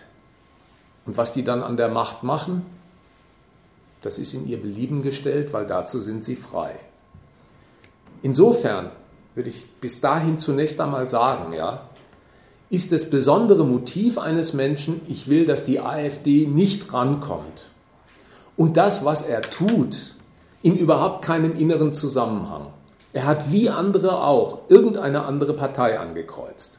Allerdings gibt es jetzt einen Unterschied. Und den muss man ehrlicherweise ja auch zur Sprache bringen. Diese anderen Parteien, die SPD, die CDU, die FDP, die Linkspartei und die Grünen auch, die behaupten ja nun auch alle von sich. Sie würden das Motiv der Wähler, AfD zu verhindern, teilen. Ja, die behaupten ja von sich, wer uns ankreuzt, der hat genau das Richtige gemacht, um AfD zu verhindern. Insofern sind wir nicht einfach ein belangloses Wahlkreuz bei einer anderen Partei, sondern wir sind exakt die richtige Adresse, weil uns mit dem Wähler eint, die AfD muss verhindert werden. Wie tun sie das? Nehmen wir mal die, die CDU als prominente Adresse. Die CDU wendet sich, wie alle anderen Parteien auch, an potenzielle AfD-Wähler ja, und sagt, wir sind die Partei, die nimmt die Sorgen und Ängste der Bürger ernst. Wir wissen um die Menschen, die sagen, wir haben keinen bezahlbaren Wohnraum und zu geringe Renten. Und das kommt daher, dass der Staat den Flüchtlingen alles gibt und den Einheimischen nichts. Dazu stellt sich die CDU so, dass sie sagt, diese Sorgen und Ängste, die kennen wir und die überlassen wir nicht den Rattenfängern der AfD. Das ist mal ein interessantes Argument. Es wird gar nicht der rechte Wähler kritisiert. Da müsste man nämlich sagen, deine Wohnprobleme oder Mietprobleme, deine Sorgen mit der Rente, die kommen doch nicht von den zugereisten Flüchtlingen. Die kommen doch durch die Art, wie bei uns am Wohnungsmarkt Wohnraum vermietet wird. Da bestimmen die Grundeigentümer, wie viel sie von den Mietern verlangen. Das machen die doch nicht davon abhängig, wie viele Flüchtlinge im Land sind. Und wenn, dann nutzen sie den Zustrom der Flüchtlinge aus, um Druck zu machen mit dem Verweis auf Konkurrenten. Eine solche Kritik rechter Wähler wird man nicht finden. Stattdessen ist das Argument der CDU, wir nehmen die Sorgen und Ängste der Bürger ernst. Das Bemühen, die rechten Wähler rechte Wähler sein zu lassen und von der rechten Partei abzutrennen. Die kritisieren nicht die geistige Haltung und Auffassung dieser rechten Wähler, sondern wollen den rechten Wähler lassen, wie er ist, aber von der Partei abtrennen, AfD, die sie nicht mögen. Um es in deren Bild zu sagen, wenn sie sagen, wir nehmen die Sorgen dieser Patrioten ernst und die darf man nicht den Rattenfängern überlassen. Da meinen sie die AfD. Dann sagen sie eben, man muss die Ratten von den falschen Fängern weghalten. Man muss die Rechten an sich binden. Die müssen nichts anders machen und nichts anders denken. Die dürfen sich weiterdenken. Die Flüchtlinge, das sind die Leute, auf deren Konto es geht, dass mein Arbeitsplatz wackelt oder die Wohnung teurer geworden ist. Das dürfen die denken, die müssen nur ihr Kreuz bei der CDU abliefern. Es soll, das ist die Botschaft der CDU, die CDU die bessere Heimat für den rechten Wähler sein. Und dafür macht sie auch Angebote und sagt dem rechten Wähler, Härte mit Asylanten findest du bei uns sofort. Wir schieben mitten im Wahlkampf Leute nach Afghanistan ab, wo Krieg geführt wird. Flüchtlinge, wir haben wieder Grenzkontrollen. Wir lassen einfach nicht mehr jeden ins Land. Wir haben eine Leitkultur gegen Burka. So, erste Abteilung. Der rechte Wähler wird als solcher in der CDU beheimatet, ohne jede Kritik an seinem Gedankengut. Er wird von der falschen Partei abgetrennt. Und jetzt gibt es eine zweite Botschaft. Als gute Patrioten, die sich bei der CDU mit ihrem Wahlkreuz versammeln sollen, müssen diese Figuren aber auch etwas lernen. Die müssen sich nämlich mit den Migranten arrangieren, mit den Flüchtlingsmassen vertragen, jedenfalls mit den legalen, die die Frau Merkel ins Land lässt. Da macht sie ja keinen Abstrich. Die Merkel verweigert ja auch demonstrativ den Kotau vor der immer noch geforderten Obergrenze der CSU. Das muss man jetzt mal zusammennehmen, dann wird daraus ein wertvolles Argument. Diese Zurückweisung der Rechten, ja, ihr müsst euch mit den Migranten, sofern die legal von uns hier ins Land gelassen worden sind, aber auch vertragen und arrangieren.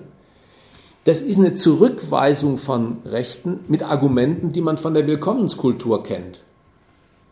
Jetzt werden zwei geistige Strömungen in der CDU gleichzeitig bedient.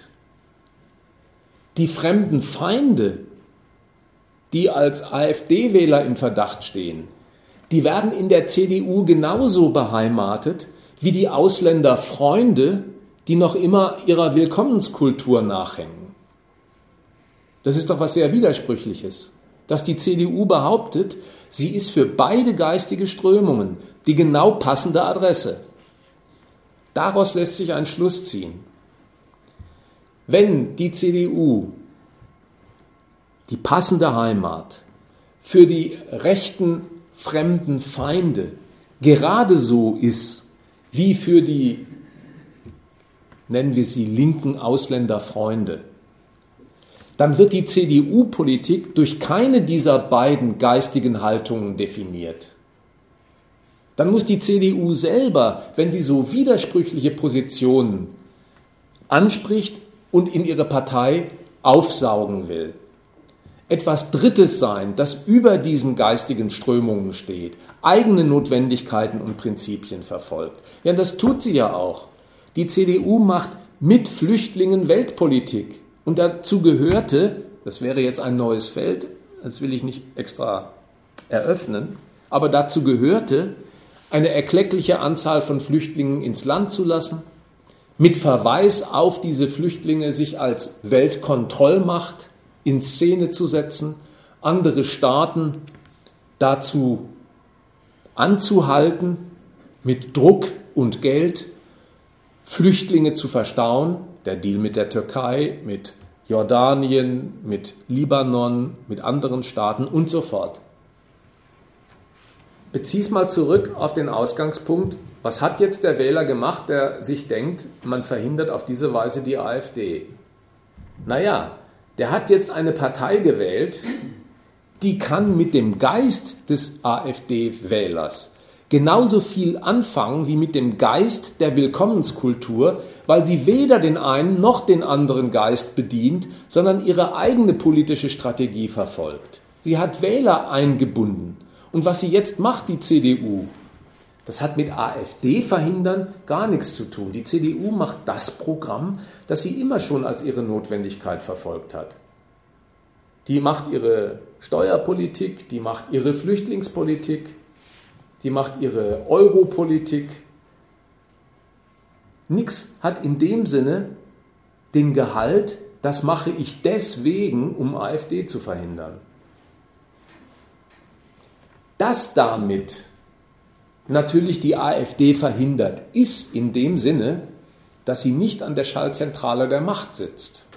Das ist ein Fakt. Und dass das die CDU auch so will, das ist wahr, aber das will sie nicht aus demselben Motiv wie der Wähler, der meint,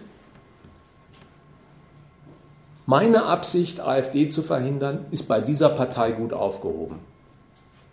Was der Wähler jedenfalls den, den ich kenne, der sagt, er will die AfD verhindern, was den umtreibt, das ist die in seinen Augen inhumane Gesinnung dieser Partei, der hässliche Umgang mit Migranten, die Ausländerfeindlichkeit. Das ist überhaupt nicht der Grundsatz, dem CDU oder SPD folgen. Die können ja durchaus auch hart mit Migranten umspringen. Die fahren ja mit ihren Fliegern mitten im Wahlkampf Flüchtlinge in die afghanischen Kriegsgebiete zurück und schieben sie ab. Das, was die umtreibt, wenn sie sagen, AfD verhindern, das ist eine Partei von den Schalthebeln der Macht fernhalten, von der sie meinen, die verderben die Erfolgswege unseres nationalen Projekts. Die machen den Euro kaputt, die machen die europäische Gemeinschaft kaputt, mit der Deutschland groß geworden ist und in der Deutschland eine dominante Macht ist.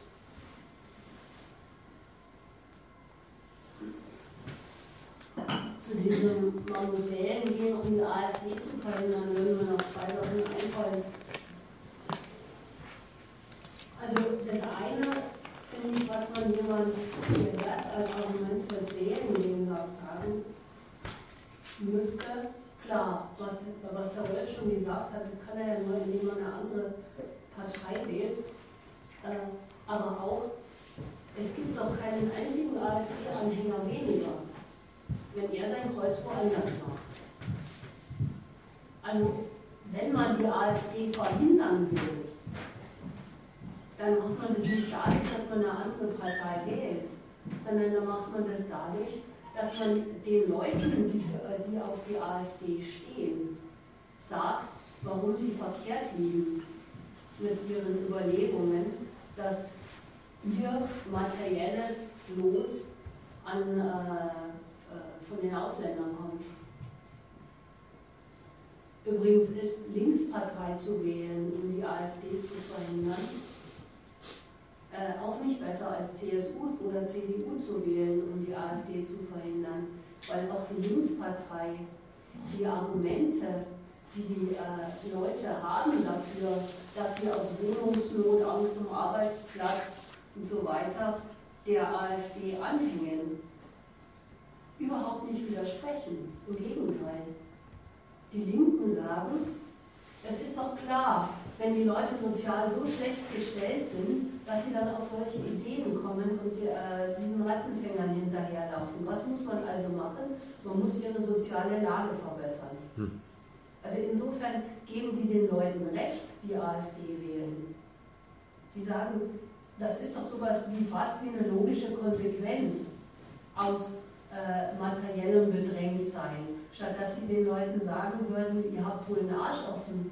Was haben denn diese Ausländer damit zu tun? Das sind eure Unternehmer, die euch äh, den Lohn drücken, die euch rausschmeißen. Das sind die Wohnungsbesitzer, die euch die Mieten erhöhen. Das ist nicht der Iraker, der das macht. Aber mhm. das sagen sie denen nicht, weil sie stattdessen die als Wähler auf sich ziehen sollen. Also dieses Gedankengut, was einem da nicht passt bei der AfD, das verhindert man überhaupt nicht, äh, indem man die anderen wählt. Mhm. Andere Gedanken dazu, und zwar ähm, die AfD stellt sich ja zur Wahl. Jetzt äh, halten diese Leute die Wahl für das äh, passende Mittel, um der AfD zu begegnen, aber damit äh, akzeptieren die ja, dass sich über die Wahl entscheidet, wer an die Macht kommt. Also auch die AfD, wird genügend andere wählen. Also, das ist ja ein Argument.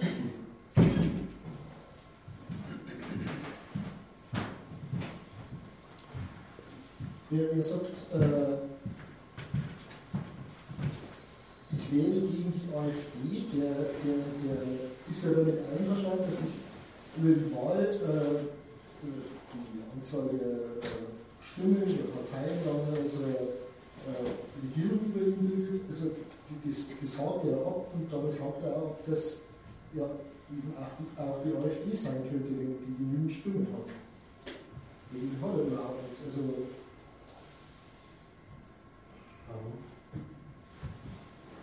hm, ich habe schon verstanden, ja. Warum, wenn, wenn jemand zur Wahl geht, dann äh, Und, äh, dann sagt er doch, dass sich über äh, das Ankreuzen der jeweiligen Partei und der gesamten Stimmenzahl dann entscheiden soll, wer an die Macht kommt. Über dieses Verfahren soll sich entscheiden. Mhm. Also akzeptiert er damit auch, dass es auch solche sein können, die er nicht gewählt hat. Und, so ist ja dann einer. Da hat ja der Wolf eingangs gemeint, da gibt es die äh, Linksparteiwähler und die äh, gehorchen dann auch der CDU, CSU, wenn die an der Macht sind. Okay, das ist ja für die Gesamtpolitik vollkommen uninteressant, ob du da zustimmst oder nicht. Wenn du jetzt nicht zur Wahl gehst, heißt es dann, behaupten wir, du würdest dann da nicht sagen, du stimmst dem ganzen Konzept nicht zu, weil der Gesamtpolitik ist ja vollkommen egal, ob du zustimmst oder nicht, solange sie eine gewisse Anzahl an Wähler haben. Du wirst dich dem beugen müssen, ob du es nur willst oder nicht. Die Welt ist halt nicht perfekt in dem Sinne. Ähm, das, das spielt ja keine Rolle, was die Intention ist oder ob der Mensch jetzt in dem Fall dem wirklich zustimmt oder nicht. Im Endeffekt ist es eine Frage der Mathematik und keine Frage der, also eine Frage von Verhältnissen und keine Frage von, ob du es möchtest oder nicht. Ja, das stimmt. Es wird keiner sagen, es sind jetzt 60% der Leute nicht zur Wahl gekommen, deswegen müssen wir neu aussehen. Ich glaube, das geht sogar. Achso, das, das geht nicht. Ich glaube sogar, das geht ja. Gut, aber wenn jetzt wenn wir jetzt nicht zur Wahl gehen und es kommt dennoch wir schon zusammen, wird dennoch die AfD nicht im Bundestag gewählt, wenn sie so viele Stimmen hat. Klar. aber inwiefern ist das ein Argument dagegen, wenn man sagt, derjenige, der behauptet, ich gehe zur Wahl, um die AfD zu verhindern, der, der akzeptiert ja damit, dass das Herrschaftspersonal, das äh, gewählt wird, also das an die Macht hinsicht über, über die äh, mhm. Wahlen entscheidet, also auch die AfD an die Macht kommen könnte. Richtig, ja. Aber was ist das? Ich verstehe, ich verstehe das Argument. Ich meine, es ist ja selbstverständlich, dass er das tut. Aber auch wenn er es nicht tut, hat es ja keine, hat es ja keine Relevanz. Das ist ja. Das ist ja, ja ja ganz andere Sachen. Also, es, es stört sich ja, ja breite Palette äh, an Menschen an äh, der AfD. Und da ist nicht der notwendige Schluss, dass ich. Äh, ja, es ist nicht nur der. der wenn ich sage, äh, ich, ich, ich, will die AfD verhindern, dann ist doch blöd, ähm, nicht mit bei diesem Anliegen eines Mittels zu bedienen, bei dem dann herauskommen kann, ja, die AfD macht Also da macht der, da macht der Wähler einen Fehler, der so denkt. Okay, aber es gibt ja genug Menschen, die auch gegen die Linke sind. Es gibt genug Menschen, die gegen andere Parteien sind. Und das ist das Tolle an der Demokratie. Wir gehen nicht davon aus, dass wir eine objektive Wahrheit haben, dass wir eine objektive Antwort haben, sondern wir sagen, durch einen Diskurs, durch Fraktionen in einem Parlament, die gewisse Bevölkerungsgruppen repräsentieren und demnach auch Macht bekommen, proportional zu der Bevölkerungsgruppe, die sie gewählt hat. Ach, Durch diesen Diskurs kommen wir zu einem Entschluss. Das ist ja die Aussage. Achso, wenn es Feld nur richtig finden, dann stimmt's. Das ist die Aussage der Demokratie. Das ist meine Aussage. Aber das ist die Aussage, die hier rauskommt. Ich finde, du wendest dich äh, zu Unrecht gegen den Vorredner. Ähm, der hat doch zu Recht darauf hingewiesen, dass das Wahlkreuz hinter eine andere Partei zu setzen, weil man die AfD verhindern will, in zweifacher Hinsicht einen Pferdefuß hat. Der erste Pferdefuß war der schon genannte. Das Motiv, dass ich gegen die AfD bin, kann man dem Kreuz, das ich hinter die andere Partei setze, nicht ansehen und ich habe auch mit diesem Kreuz keinen Auftrag in die andere Partei hineintransportiert dass sie diesen meinen Willen erfüllen müsste. Wenn die also zum Beispiel, in manchen Bundesländern kann es sogar dazu kommen, eine Koalition mit der AfD machen, eine Partei, der ich das Kreuz gegeben habe, in dem Willen, die AfD zu verhindern, dann ist es mit dem Wahlakt von mir mit sanktioniert und genehmigt. Und der zweite Punkt, den er gesagt hat, der treibt eigentlich das Argument auf die Spitze. Mag zwar sein, dass das in der jetzigen Landschaft, in der Parteienlandschaft ein hypothetischer Fall ist, dass die AfD so stark wird, dass sie in einer Regierungskoalition vertreten ist. Aber dem Prinzip nach hat das der Wähler, der, um AfD zu verhindern, eine andere Partei ankreuzt, mit eingekauft.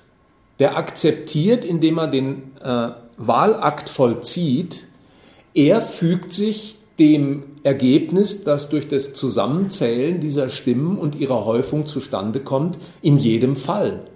Und es ist ja auch in der Demokratie nicht so, dass die Wähler vom Gehorsam einer CDU-Regierung gegenüber einer CDU-Regierung ausgenommen wären, die SPD oder Linkspartei gewählt haben. Und umgekehrt. Insofern stimmt es doch. Also wenn man sich schon auf den Standpunkt stellt, man will ähm, etwas gegen die AfD tun, weil man deren Gedankengut nicht leiden kann, könnte man sich jetzt darüber unterhalten, was. Ja, dann müsste man dieses Gedankengut angreifen und dafür sorgen, dass so falsche Gedankengänge über das Fremde als Schädling, über den Migranten als Geißel des Arbeits- oder Wohnungsmarkts, dass man so einen Unsinn nicht denkt, weil man da äh, den falschen Gegner sich aussucht. Nein, ich stimme, ich stimme mir ja komplett zu. Ich, ich stimme dem zu, dass das auch die richtige Herangehensweise ist. Ich persönlich hatte noch einen anderen Gedanken zu dem Ganzen, hm? der das sogar unterstützt, weshalb man das machen könnte. Hm? Und das ist eine Frage von Verhältnissen und ich würde dafür gerne kurz ein idealisiertes Beispiel nehmen. Behaupten wir, wir hätten einen komplett idealisierten Staat, 18 Leute. 18 Leute in einem Staat. Und drei Parteien, A, B und F. F wollen wir verhindern.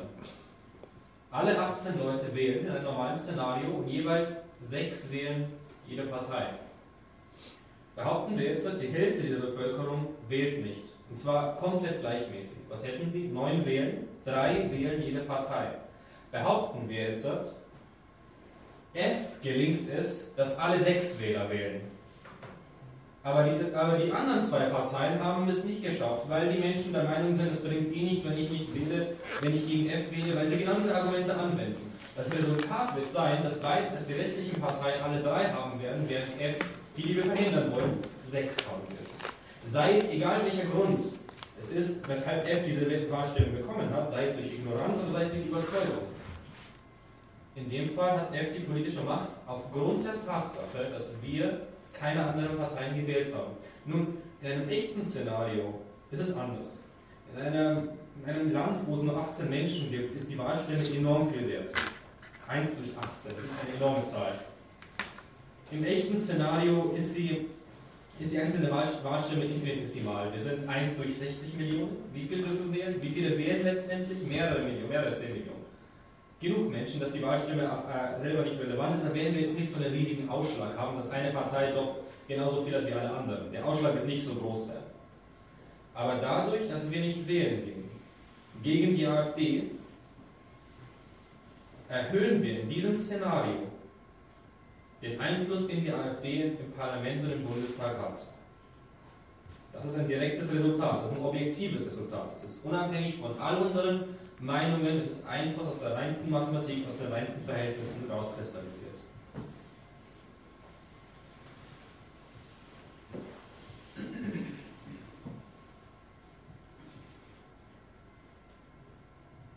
Aber ich stimme Ihren Punkten davor übrigens auch zu.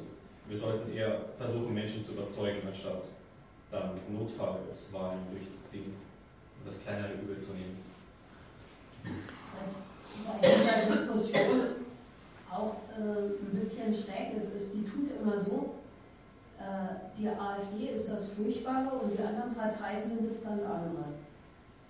Äh, aber man kann doch mit Fug und Recht sagen, die anderen Parteien, die Situation, in die sie die Leute bringen und der Nationalismus, zu dem sie die Leute erziehen, das ist der geistige Nährboden der AfD. Also mit den anderen Parteien wählst du den Sumpf, in dem die AfD gedeiht. Und nicht das ganz andere, was mit der AfD nichts zu tun hat.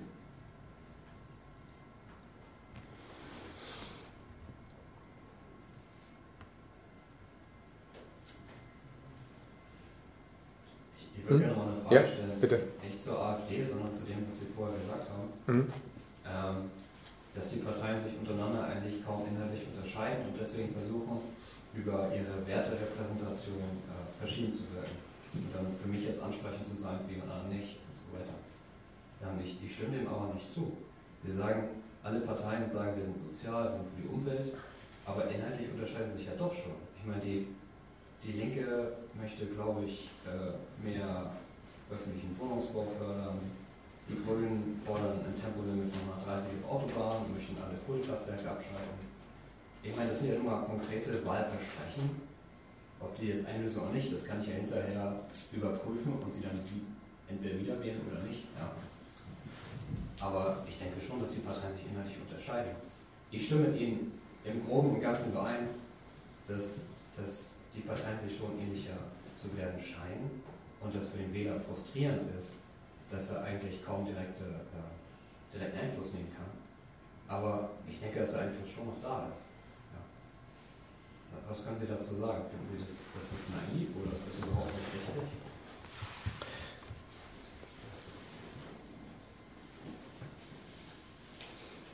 Ich meine, dass es eine Konsequenz ist aus dem, äh, was wir diskutiert haben. Also gibt sowas, dass eine Partei sagt, sie legt sich ähm, fest auf die Abschaltung der Kohlekraftwerke oder auf erneuerbare Energien oder so. Ja? Zunächst einmal ist das allgemeine Urteil über diese Wahlen jetzt, dass kein Wahlkampf stattfindet. Alle finden, es ist zum Gähnen langweilig.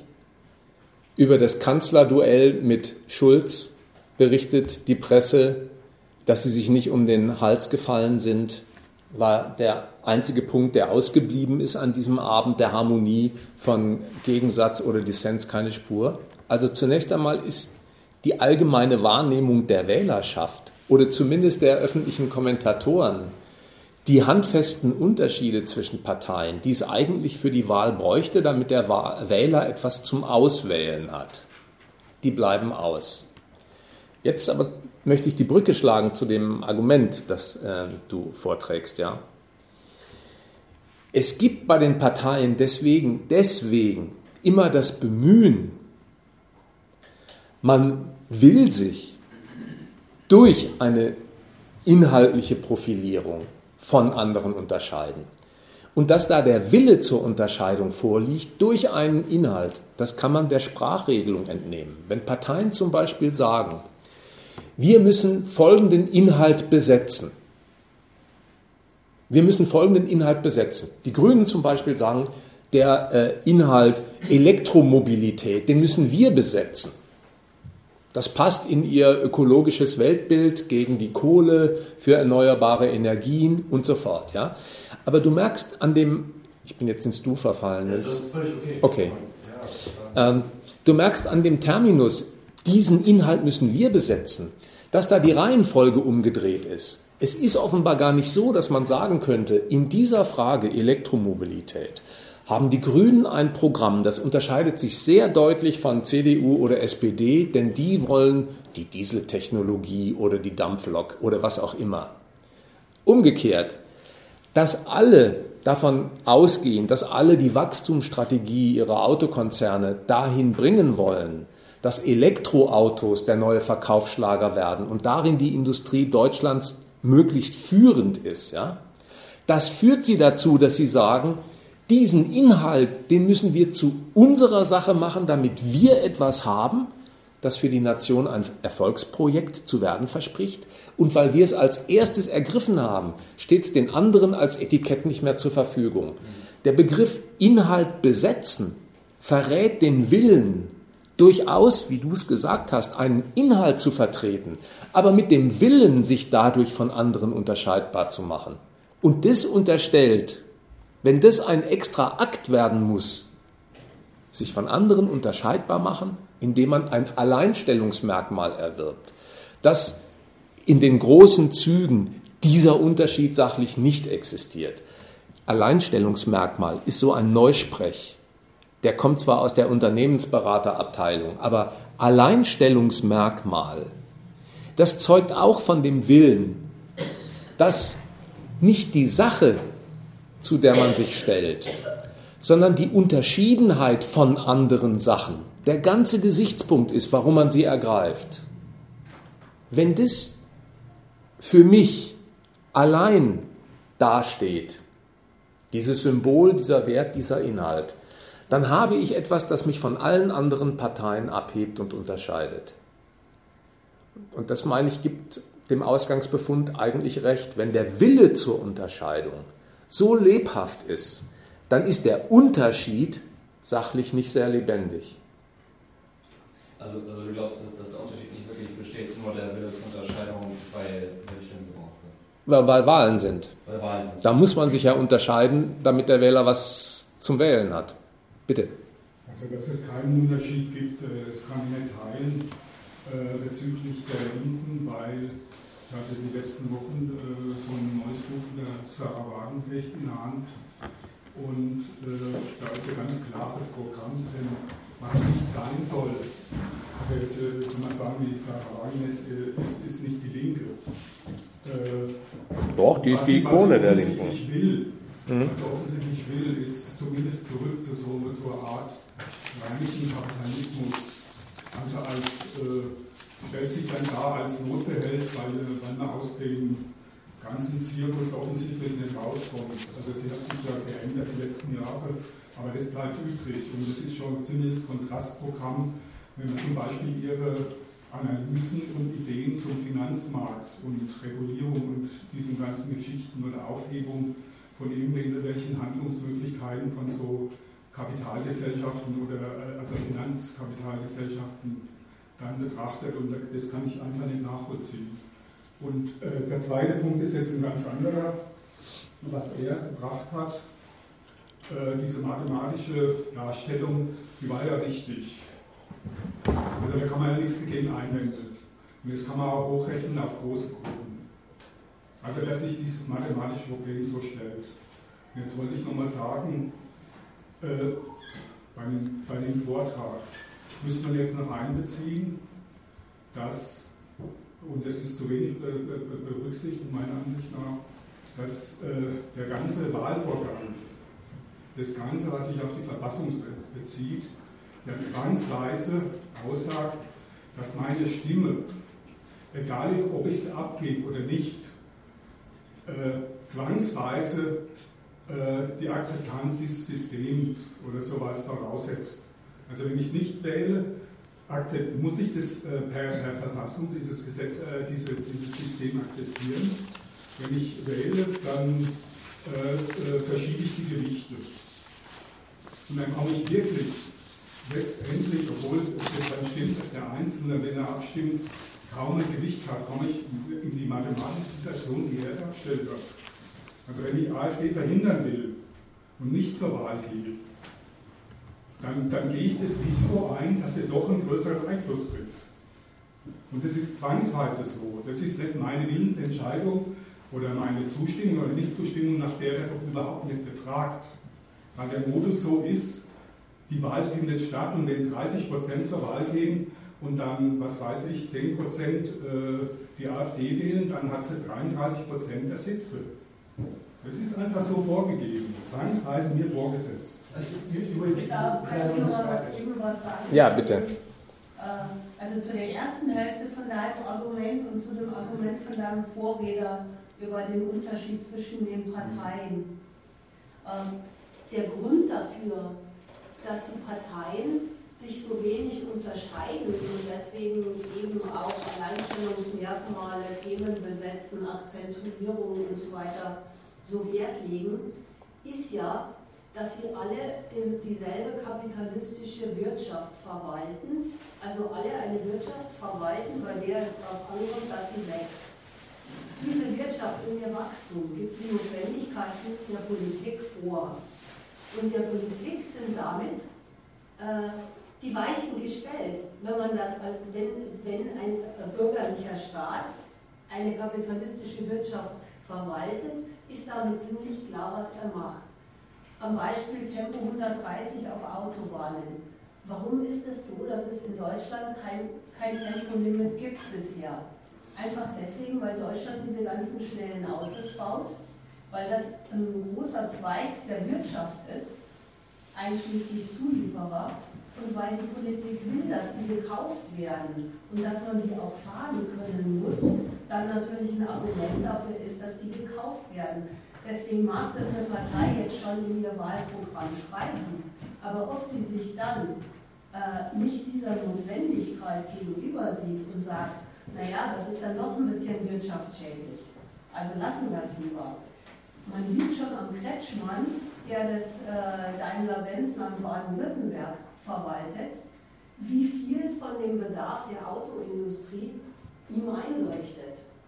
Im Unterschied zu denen, die halt jetzt noch in der Opposition sind. Also insofern, dass es da so wenig Unterschiede gibt zwischen den Parteien, das kommt einfach äh, von der wirtschaftlichen Basis, die sie verwalten. Und so wird dann sicherlich auch eine Sarah Wagenknecht, wenn sie überhaupt in der Lage ist, an der Regierung irgendwas zu machen, auch Notwendigkeiten des Finanzkapitals und seines Wachstums einsehen, die sie jetzt in ihrem Buch noch nicht schreibt. Man hat übrigens, als die Linke zusammen mit der SPD in Berlin regiert hat, keinen Unterschied in der Politik gesehen zu der Vorgängerregierung. Ja, ich würde jetzt äh, was zu dem, äh, zu dem, was du gesagt hast, äh, noch dranhängen. Und zwar, du hast den banalen Gedanken, dass wenn eine Partei die meisten Stimmen hat, sie halt äh, die ist, die an Macht kommt, ziemlich umständlich und blumig ausformuliert. Aber ich finde, ähm, das ist, ja, es ist halt einfach banal. Wenn eine Partei die meisten Stimmen hat, dann äh, dann stellt es die Regierung. Aber das ist doch kein Argument dafür. Was war denn da das Argument? Das Argument war, wir tun die Verhältnisse ändern und erhöhen den Einfluss dieser Partei. Nicht, wenn die Partei mehr Stimmen hat, hat sie den Gesamteinfluss. Das Argument war, wir erhöhen den Einfluss der Partei durch Veränderung der Verhältnisse, der Machtverhältnisse. Das war das Argument.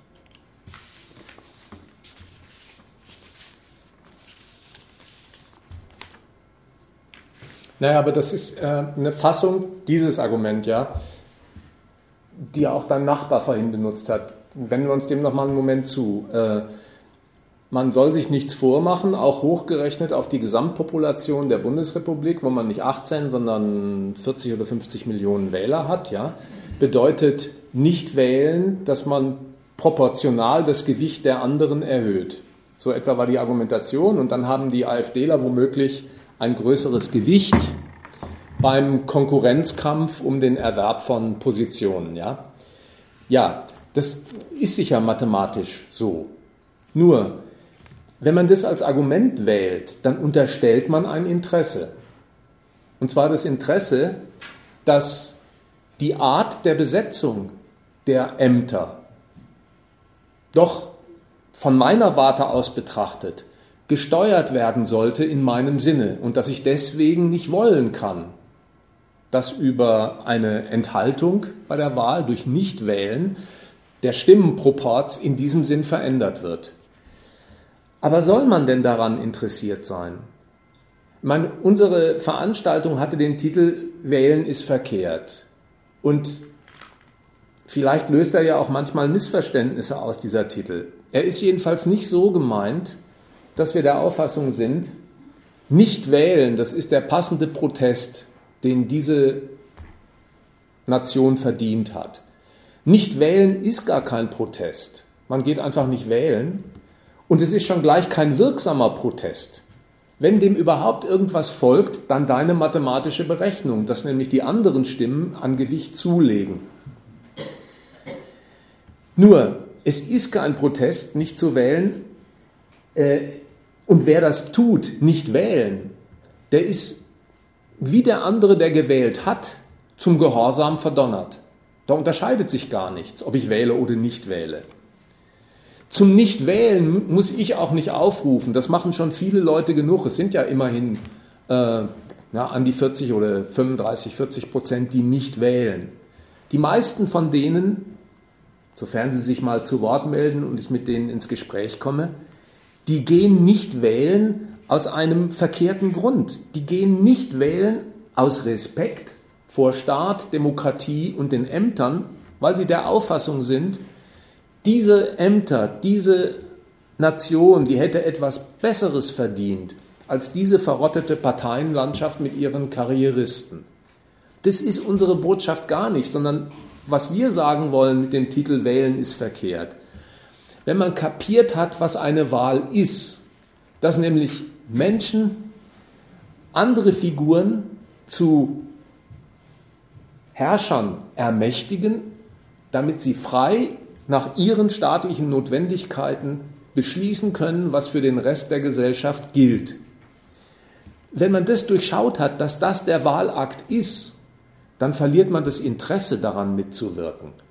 Dass sich in der Folge dessen jetzt Stimmengewichte verschieben, wie du ausführst, ja, das mag die Folge davon sein, aber ich weiß ja auch überhaupt keinen Grund dafür, warum ich mich um die Art der Besetzung dieser Ämter sorgen sollte und mich dafür einsetzen sollte, weil ich es grundsätzlich für eine Zumutung halte, dass in einer Gesellschaft eine Herrschaft die Lebensnotwendigkeiten und Regeln vorgibt, und zwar mit Gewalt bewährt, die Menschen auf sich gestellt nicht so ohne weiteres zu ihrer Sache machen würden. Würden sie das nämlich, wäre es einfach ein kooperativer, friedlicher Verkehr zwischen Menschen, die zwar verschiedene Tätigkeiten, aber im Grundsatz doch vereinbare, kooperativ miteinander verrichten würden dann bräuchte es dazu einen großen Gewaltapparat in dieser Gesellschaft. Überhaupt nicht. Einen Gewaltapparat,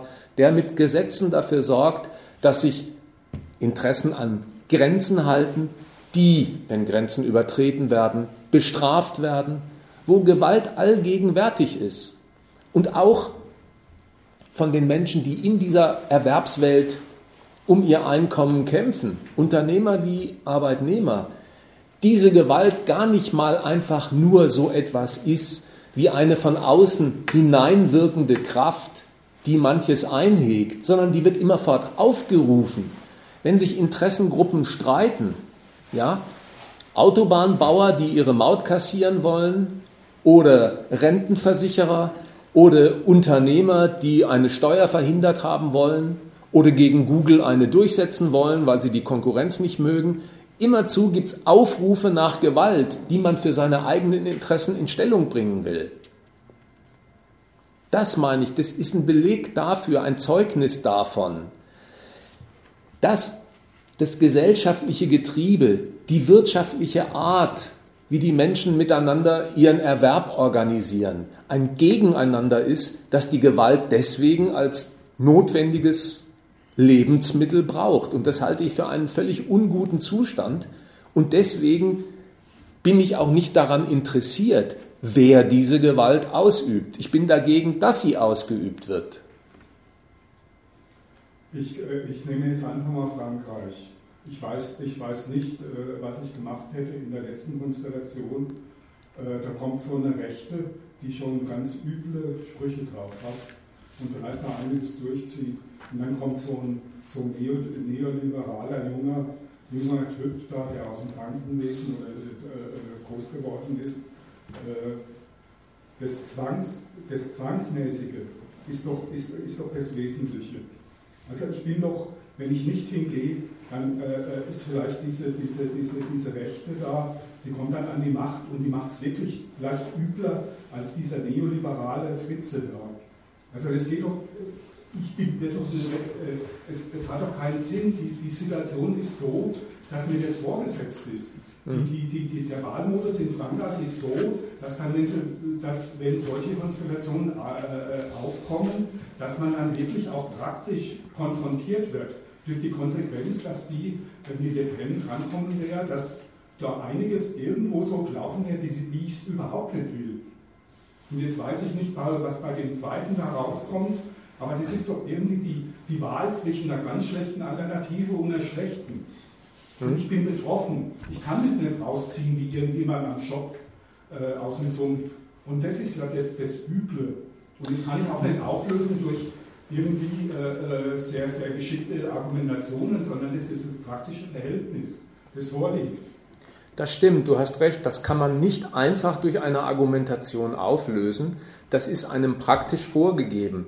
Aber gerade deswegen, meine ich, kommt es doch darauf an, dass man versucht, die richtigen Argumente, um das zu beurteilen, gemeinsam erarbeitet und findet. Jetzt, äh, weiß ich schon. Ja Ebene.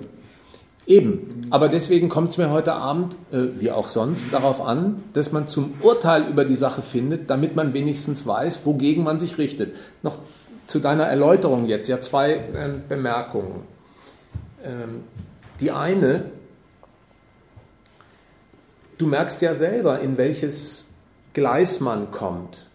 Wenn man zwischen Macron und Le Pen einen Unterschied dingfest machen soll, um sich als Wähler zu entscheiden. So wie du gerade redest, höre ich bei dir heraus, du magst diese Le Pen nicht wegen ihrer nationalistischen Ausländerfeindlichkeit, du magst den Macron nicht, weil er dem Profit der Wirtschaft die oberste Priorität einräumt und mit seiner Arbeitsmarktreform und seinen Lohnsenkungen und der Streichung der 35-Stunden-Woche den französischen Arbeiter in großem Stil verarmen wird, um die französische Wirtschaft auf Wachstumskurs zu bringen. Das höre ich bei dir raus. Du vergleichst jetzt die beiden Szenarien und sagst, beide magst du nicht, aber das eine hältst du für das kleinere Übel. Ja bitte, das wäre jetzt mein erster Einwand. Wollen wir uns wirklich immer wieder zwischen Übeln entscheiden? Du hast recht, wenn du sagst, das ist doch eine gegebene Lage, nichts, was du dir ausgedacht hast. Aber du siehst dich dennoch herausgefordert, eine Entscheidung zu treffen. Und ich möchte eigentlich mehr für, die, für den Gedanken werben, man soll mal damit aufhören, sein Leben lang immer zwischen Übeln zu entscheiden, nur weil einem nur nach deinem Dafürhalten übel vorgesetzt werden. Aber jetzt noch ein theoretisches Argument dazu, zu Macron und Le Pen, was, was theoretisches, was nicht so sehr parteipolitisch ist. Es ist kein Zufall in einer Demokratie, dass sich dort Strömungen in der Parteienlandschaft etablieren, die wie Le Pen und Macron oder wie AfD und SPD oder Linkspartei funktionieren. Warum?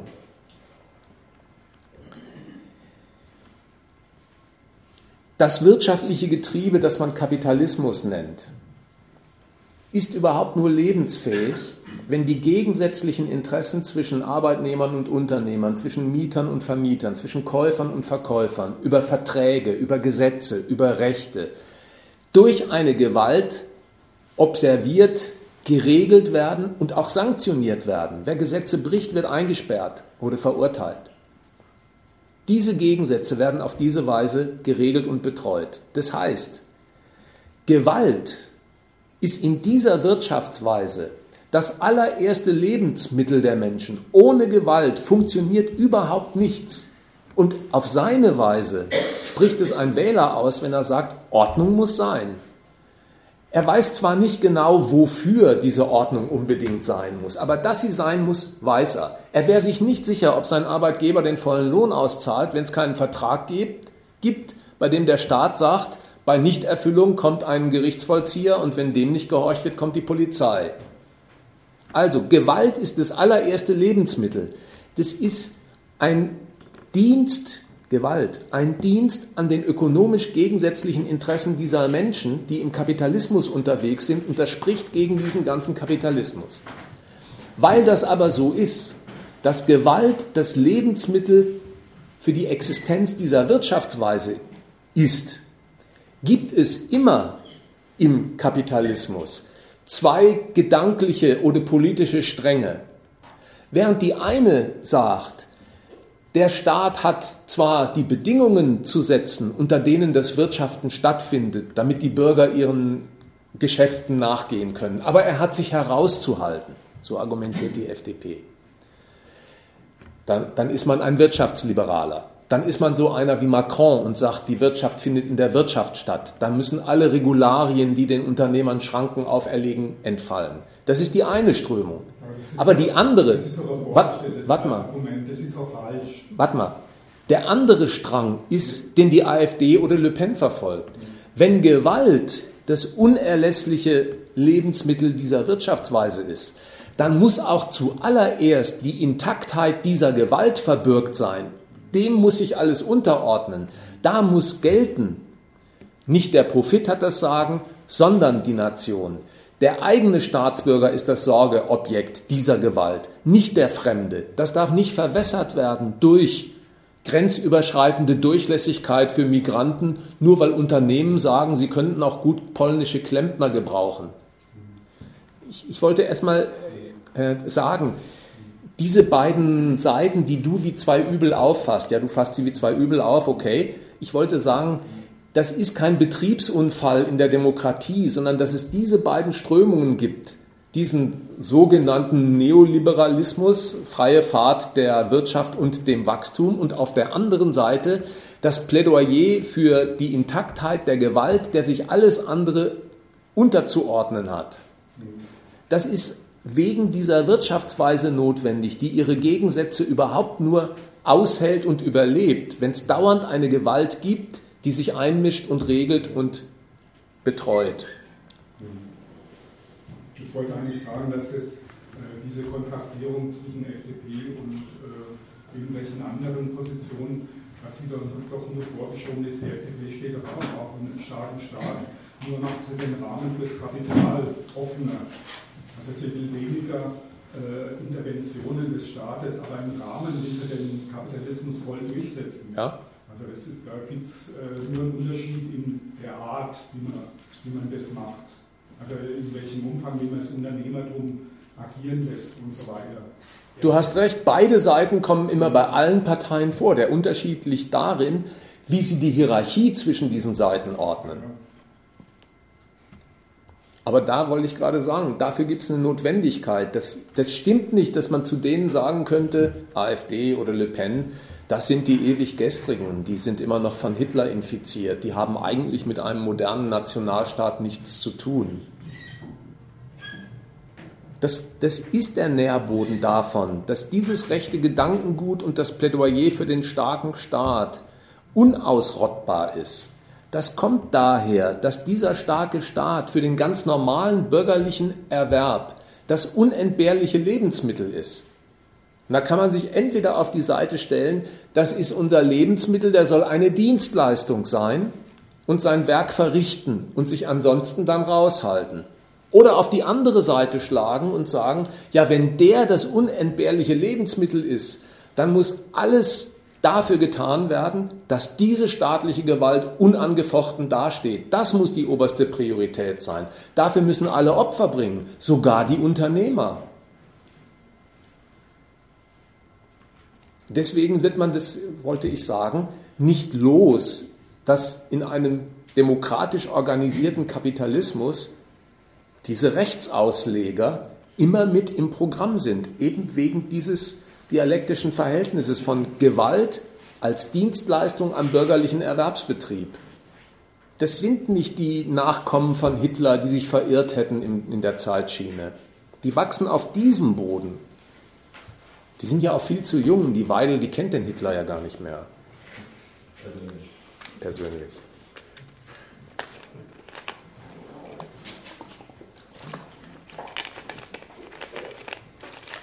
Ich über deine Ausführungen ein bisschen sein Ausgangspunkt verloren gegangen ist. Ich hatte dich so verstanden, dass du sagst, am Beispiel Frankreich, die Wahl zwischen zwei Parteien, die wir beide nicht genehmigen, da ist doch nicht wählen das Schlechteste, was man machen könnte. Man, es wäre doch besser, wenn man schon diesen Verhältnissen ausgesetzt ist, dass man sich für das weniger Schlimme entscheidet. In der Konstellation. In der Konstellation. Also nicht äh, einfach so als Haltung oder sowas. In der Konstellation. Ja, nur ausgesetzt bist du immer, solange regiert wird. Du entscheidest doch gar nichts über was, was, sie, was sie regierungsmäßig machen, wie sie es machen, wie sie über dich bestimmen. Ich habe den, den Teil des Vortrags jetzt schon so verstanden, dass es eigentlich mal den Gedanken nahelegen wollte, warum willst du denn den Ausgangspunkt, ich werde regiert, mir wird vorgeschrieben, wie ich zu leben habe. Warum willst du den denn immer als positiven Ausgangspunkt nehmen, zu sagen, ja, wenn mir nur diese Wahl gelassen wird, dass die anderen über mich bestimmen, dann will ich wenigstens dabei sein, zu sagen, wer das macht. Ich habe gar nicht gesagt, ich habe gesagt, ich bin in einem Zwangsverhältnis, aus dem komme ich praktisch jetzt in, in, in, absehbarer Zeit überhaupt nicht raus. Es gibt eine konkrete Konstellation, wo irgendwelche Rechten oder sowas, die sehr unangenehme Seiten haben, die mich auch treffen, wenn sich das gesellschaftlich etabliert. Sieht man ja an verschiedenen Staaten, zum Beispiel Ungarn, möchte ich nicht unbedingt leben, wenn, wenn, wenn, wenn so eine Bande am Werk ist, die bei das Bildungssystem umgeht. Das geht dann über Jahre wahrscheinlich. Äh, da, da, verändern sich Verhaltensweisen, sonst was.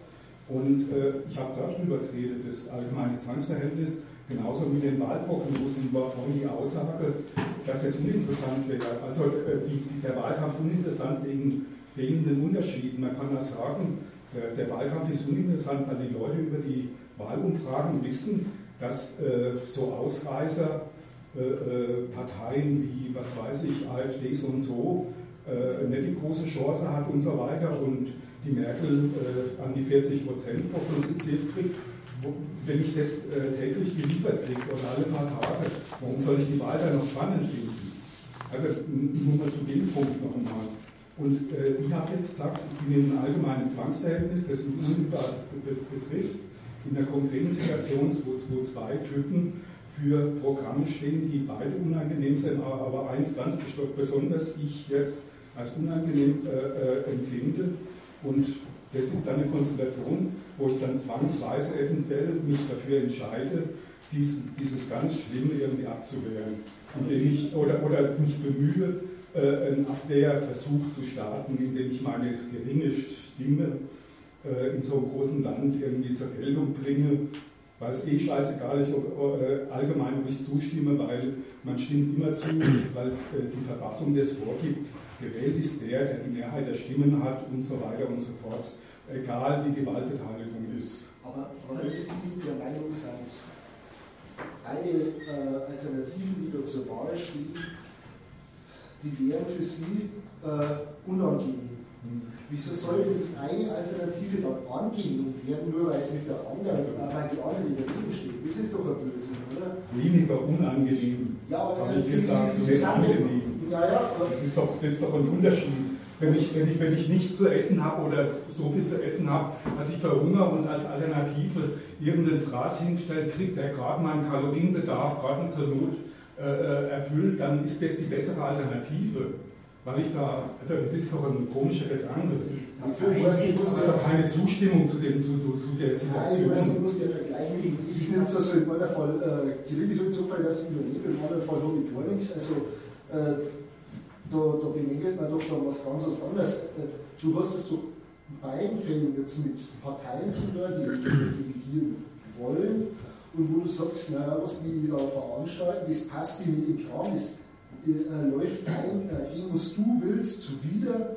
Also, Leute, wenn es so ist, dann, dann wird es doch auch nicht dadurch äh, hinnehmbarer und äh, bejahenswerter, nur weil die anderen auch scheiße sind. Also, ja, das ist das Argument des kleineren Übels. Vielleicht, vielleicht, vielleicht greifen die Begrifflichkeiten nicht. Angenehm, äh, äh, es wird schon angenehmer, wenn es ein bisschen angenehmer ist. Aber ich stimme doch gar nicht zu. Ja, musst du, wenn du so Ideen. Du sollst doch Das ist doch ein Erpressungsverhältnis. Und ein Erpressungsverhältnis hat nie was Positives, sondern es ist ein C2-Übel unter denen ich mich entscheiden muss. Ja, und dann sagst du. Ja. Das ist ein cooler Zustand. Dann muss, muss ich uns nochmal nachfragen.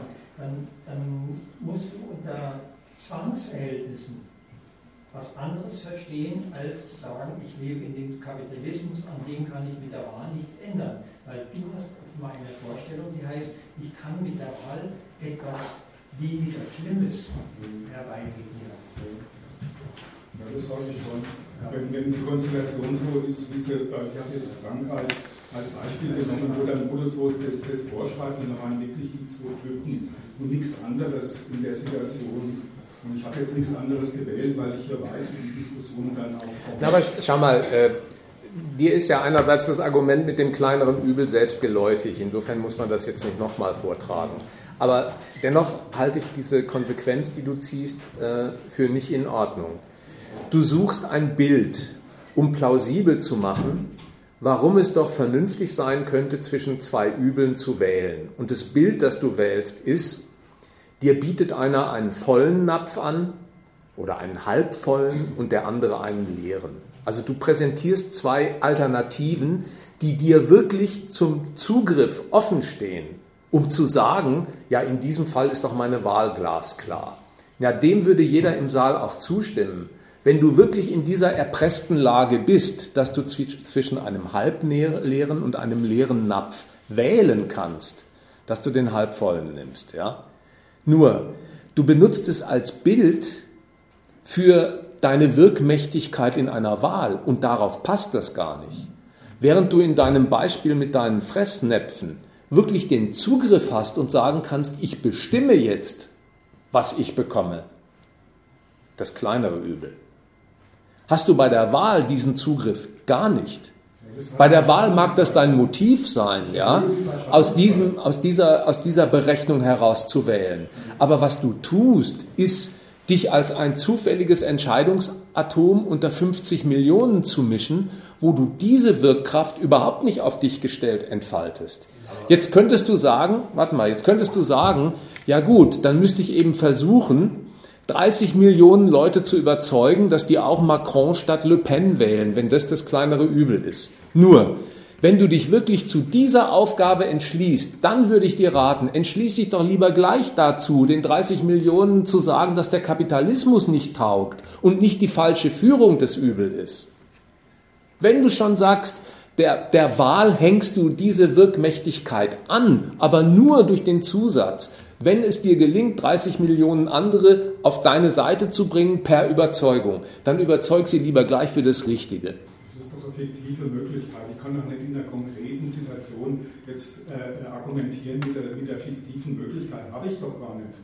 Ich, ich, ich, ich, ich maß mir doch nicht an, 30 Millionen durch irgendeinen Akt den ich die nächsten Tage machen kann, zu überzeugen. Ja, natürlich maßt du, das, maßt du dir das nicht an, aber das ist die ganze Stütze für dein Argument. Du bewirkst dann doch was, obwohl du nur ein Kreuz ablieferst. In der Spekulation auf 30 Millionen, die sich dazugesellen müssen, von denen du im Nachgang sagst, aber in der Hand hast du da gar nichts und du würdest es auch nicht versuchen wollen. Das ist ja nur ein Versuch. Du merkst, wie viele argumentative Windungen nötig sind, um dem Wahlakt eine Wirkung zu bescheinigen, die er einfach nicht hat. Nein, nein, das ist gar nicht. Weil, wenn sich genug Leute einreden, dass das so stimmt, dann kriegen wir den halbvollen ab. Einen schönen leeren ab. Wir haben ja einen halbvollen leeren gehabt. Wenn sich genug Menschen das einreden, kriegen wir den leeren. Das ist das einzige Argument, das ich liefern kann umso mehr muss ich selber wählen, damit der Halbvolle zumindest noch rauskommt. Nicht, weil ich das Ü-Tüpfelchen sein werde, weil genau 40 Millionen dagegen sind und 40 Millionen einer dafür sind, sondern für das Szenario, weil ich selber vorgehen sollte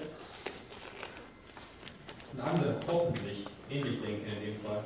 Aber das Problem, was wir haben, ist, es ist ein riesiges ethisches Dilemma, das ist, das ist schon klar, wo eigentlich jeder Schritt, den wir gehen, nicht optimal ist. In einem Schritt kriegen wir den leeren ab, im anderen den halbvollen. Im, Im, nächsten Schritt überlassen wir es dem Zufall, weil wir ja gar nicht Einfluss nehmen. Welcher, welcher ab rauskommt, alle drei Szenarien sind nicht schön. Und deswegen denke ich, dass es wieder eine liberale Antwort wird. Es ist eine persönliche Entscheidung. Die Politik verteilt überhaupt keine Näpfe. Weder halbvolle noch leere noch volle, sondern die Politik die setzt die Bedingungen durch, unter denen ein ökonomisches Getriebe, die kapitalistische Rechnungsart darüber entscheidet, wie viel bei jedem im Napf landet. Und sie entscheidet, ob Schwule heiraten oder nicht. Und sie entscheidet, ob Schwarze Rechte bekommen oder nicht. Und sie entscheidet, ob wir Schwule, äh, ob wir Schwule, ob wir Juden in Arbeitslager schicken oder nicht. Das sind Sachen, die Politik ebenso entscheidet. Und das sind Sachen, die ich verhindern will in diesem leeren von Ja, das ist jetzt, das ist dann ein neues Thema. Das ist dann ein neues Thema, ob wirklich die Menschen die Erfüllung ihrer Interessen brauchen oder ob sie Rechte brauchen. Aber das ist jetzt ein anderes Thema. Bleiben wir mal bei den Wahlen. Ja, ich, ich wollte wollt dazu noch was sagen. Also erstens, also ich glaube, das dieser äh, Kontext äh, zuarbeiten. Äh, der Argumentation unterstellt, dass äh, der Staat, an den du dich wendest als Wähler, ähm, ziemlich hart mit dir umspringen kann. Und deswegen musst du dich, äh, deswegen so, äh, willst äh, du äh,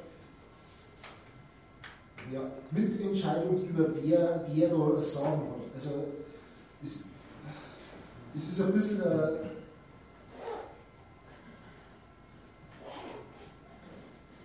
um, um den, um, um, um, uh, ich, ich möchte noch nicht.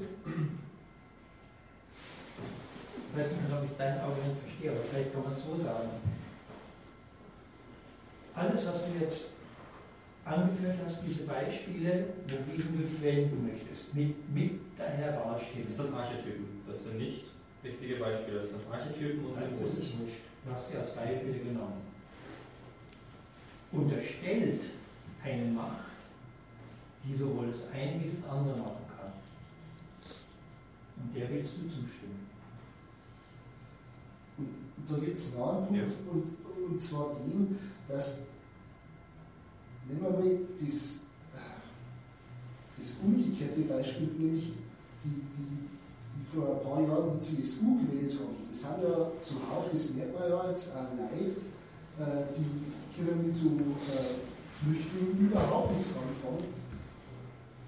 Die ähm, haben sie auch doch, so wie sie wählen, ist ihr Heimat in äh, guten Händen oder so. Und jetzt äh, sind sie damit konfrontiert, dass sie mit ihrem Wahlkreuz überhaupt nicht bestimmen können darüber, wie es läuft. Das, liegt halt ganz in äh, der Hand derer, die gewählt wurden. Also, äh,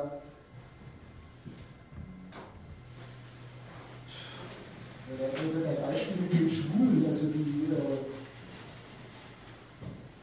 dass, die, dass, diese Homo-Ehe legalisiert wurde, das, äh, das haben sie vielleicht haufenweise äh, äh Wähler der jetzigen Regierung und so ist überhaupt nicht so gewünscht. Also,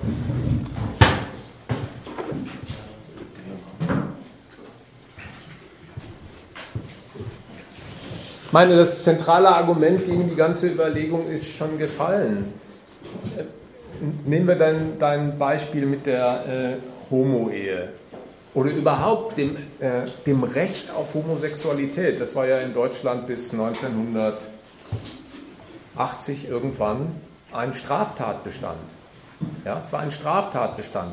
Aber schau, womit hat man es zu tun? Man hat es zu tun mit einem Gewaltapparat, der das gesellschaftliche Leben, nicht nur das wirtschaftliche, sondern auch das private, unter Vorgaben stellt, die er mit Gewalt durchsetzt. Selbst die Frage, wie es einer im Bett hält, war nicht einfach freies Ermessen des Individuums. Homosexualität war ein äh, Straftatbestand. Wie kommt überhaupt ein Staat auf sowas?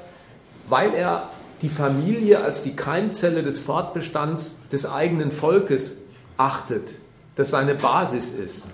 Deswegen hat er eine Sexualität, die diesem Prinzip widerspricht, die rote Karte gezeigt und sie bestraft.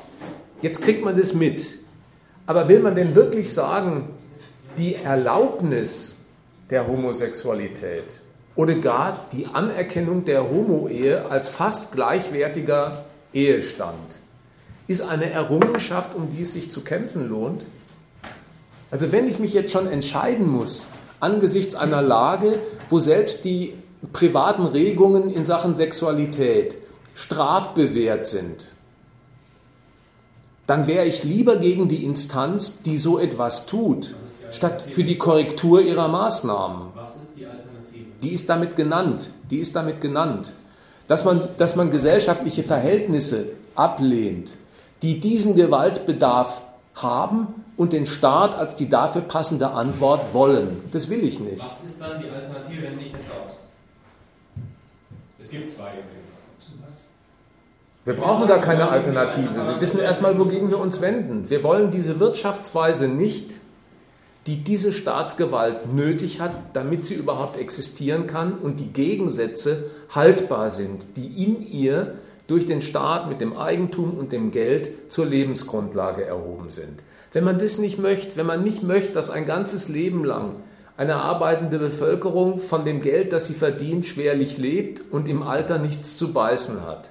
Wenn man diese Wirtschaftsweise nicht will, Ja, dann will man auch die Gewalt nicht, die das zur Lebensgrundlage der Menschen dekretiert. Das ist der einfache Schluss, den ich daraus ziehe. Naja, momentan geht es Leuten hier besser als den meisten Menschen auf dem westlichen Planeten und den meisten Menschen, die jemals früher existiert haben. Aber guck mal, wo deine Kritik jetzt landet. Du musst jetzt schon nach Bangladesch sagen, gehen, um nein, zu sagen, sagen es, es sind doch sehr taugliche Verhältnisse hier. Es sind sehr taugliche Verhältnisse hier. Du brauchst das Argument des Vergleichs und das ist immer verräterisch. Was soll ich sonst machen? Wenn nicht vergleichen mit anderen reellen Systemen, die existieren. Nein, die Lage beurteilen. Du sollst die Lage beurteilen. Also jetzt nehme ich auch einen Staat.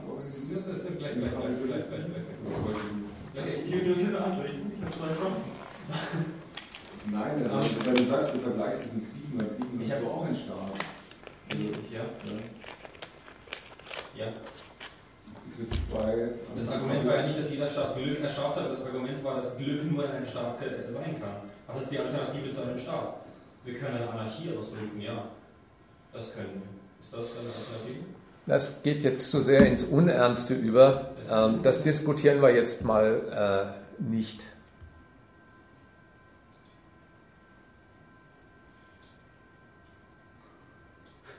Aber es, es ist ja wenn wir jetzt alle der Meinung sind, dass äh, Wahlen nicht das richtige Mittel zur Regierungsbildung sind, ich nehme an, es gibt eine Regierung oder es gibt eine Verwaltung, was wäre dann das probate Mittel, um, um da äh, eine Einigung zu schaffen? Deiner Meinung? Die habe ich eigentlich mit den Argumenten, die gefallen sind, wenigstens in Andeutungen skizziert. Ich möchte mich darum bemühen, andere Menschen von diesem Urteil über den Kapitalismus und seinen notwendigen Folgen zu überzeugen. Und ich möchte Ihnen vor allen Dingen zum Thema Wahlen nahebringen, es ist eine verkehrte Auffassung, dass man alles das, was in einer kapitalistischen Wirtschaft an sozialen Folgen hervorgetrieben wird, Armut ist das Stichwort, nicht die Folge dieses Wirtschaftssystems, sondern die Folge schlechter politischer Verwaltung ist sodass man meint, als Wähler, wenn ich die Figuren auswechsel und die Parteifarbe ändere, dann ließe sich durch eine andere politische Verwaltung alles Missliche aus diesem System heraussubtrahieren, sodass etwas Brauchbares bleibt. Eine Andeutung noch zu deiner Linkspartei, die vorhin mal gefallen ist, wo du darauf beharrt hast, die machen doch durchaus anderes. Ja, es stimmt. Die haben äh, manches andere das sie propagieren, zum Beispiel den Mindestlohn. Die Linkspartei ist eine Partei, die will sich nicht einfach in das übliche Fahrwasser der sozialen Gerechtigkeit eingliedern, sondern die behauptet, sie will etwas Durchgreifendes verändern. Sie will als einzige Partei einen auskömmlichen Mindestlohn machen. Da fordert sie statt 8,84 Euro 12 Euro. Wie kommen die auf diese 12 Euro? Sind die so ermittelt worden? Dass die Wagenknecht nachschaut. Wie ist es eigentlich, wenn ein Familienvater mit Frau und einem Kind von mir aus oder zweien seine Miete bezahlen muss und seine Brötchen einkaufen geht und seine Steuern zahlt? Was braucht der Mann zum Leben? Sind die so auf 12 Euro gekommen? Man würde ganz andere Rechnungen anstellen. Man würde ja auch vielleicht zu dem Ergebnis kommen, 38,90 wären ein passender Mindestlohn. Warum ist das verwegen, sowas überhaupt in Erwägung zu ziehen? Das ist deswegen verwegen und deswegen wird es auch von der Linkspartei nicht gemacht, weil sie den Bedarf Mindestlohn in Relation setzt zu einem Wirtschaftswachstum, mit dem das verträglich sein muss. Würden die sagen, 38,90 sind der passende Mindestlohn, da würden die sich der Lacher in ihrer Klientel sicher sein und in den eigenen Reihen, weil die sagen, das verträgt doch eine Wirtschaft nicht, die Gewinn machen muss, statt Menschen zu ernähren. Also akzeptiert diese Partei das falsche Grundmuster dieser Wirtschaft, dass diese Wirtschaft nicht für den Bedarf der Menschen da ist, sondern der Bedarf der Menschen sich an dieser Wirtschaft auszurichten hat. Das ist der Standpunkt. Und an dem, ja, auch wenn du jetzt zu Recht sagst, die 12 Euro sind natürlich rein arithmetisch gesehen ein Unterschied zur Mindestlohnforderung der SPD. Die Logik weist gar keinen Unterschied auf. Dass nämlich ein Mindestlohn gefordert wird, gegen die Wirtschaft, von dem dieselbe Partei, die das zu, tut, gleichzeitig will, dass er mit der Wirtschaft und ihren Bedürfnissen verträglich ist. Das ist die Weise, wie der quasi soziale Aufschrei, es muss ein ordentlicher Mindestlohn, kompatibel gemacht wird, in Übereinstimmung gebracht wird mit den wirtschaftlichen Notwendigkeiten, Wachstum, die überhaupt dazu geführt haben, dass viele Leute im Land keinen Lohn verdienen, von dem man leben kann. Und das meine ich, das ist der Beweis für den Fehler für den Beweis des Fehlers des Wählers, dass er meint, das kommt nicht aus der wirtschaftlichen Grundrechnungsart, dass es uns schlecht geht, sondern aus der verkehrten politischen Verwaltung. Kaum wählt er mal einen anderen politischen Verwalter und sagt, jetzt will ich es aber mal wissen, jetzt wähle ich die Linkspartei, könnte er bei der lernen, dass ihre Mindestlohnforderung sich deswegen in diesem bescheidenen Bereich aufhält weil auch diese Partei keinen anderen Weg weiß, als die politische Verwaltung den Prinzipien der Wirtschaft anzubequemen, sie dafür tauglich zu machen, die ja auch die zum Wachsen bringen wollen. Und das, das ist äh, der Beweis dafür, dass da eine Symbiose vorliegt von Wirtschaft und Politik. Nicht, weil es korrumpierte, verdorbene Figuren wären, sondern weil der Staat den Notwendigkeiten einer Wirtschaft Rechnung tragen will und muss, solange er die zu seiner Machtbasis erklärt, die einfach unverträglich ist mit den sozialen Bedürfnissen der Menschen. Und das gibt die Linkspartei auf diese Weise zu. Also, dann ist ein Argument ja, aber die Linkspartei meint es auch nicht ernst. Doch, die meint es ernst. Ich will sagen, das kann man gar nicht anders ernst meinen. Ja, aber wenn, wenn, wenn sie nicht richtig kalkulieren und wenn die eigentlich gar nichts Grundlegendes am System ändern wollen, das ist es doch, was mich daran reizt, die Linkspartei eventuell zu wählen. Ich bin jetzt ja. nicht so gut informiert, aber ähm, es gibt doch sicher auch andere Parteien, die sagen, wir wollen jetzt nicht Wachstum zur Grundlage unseres Wirtschafts machen. Aber das sagt die Linkspartei nicht. Hm? Das Wachstum nicht Grundlage der Wirtschaft sein soll, das sagt die Linkspartei nicht. Nee, gut, aber ich meine, ähm, das muss jetzt nicht das Argument sein, dass das Wählen ist. Es kann ja immer noch eine Partei geben, die wir einfach wählen müssen. Grundsätzlich würde die Linkspartei tatsächlich fordern, das System zu ändern, den Kapitalismus abzuschaffen, dann würde sie ja eigentlich erst zugelassen werden zur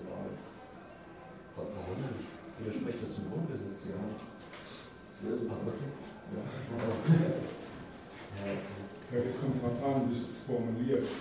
Wenn sie, wenn, sie, wenn sie formulieren würde, äh, sie hält dort die, die Grundparagraphen, äh, das, äh, die Grundartikel des Grundgesetzes ein wenn und sie will, äh, wenn wirklich machen dann, dann ist es die Frage, was rauskäme.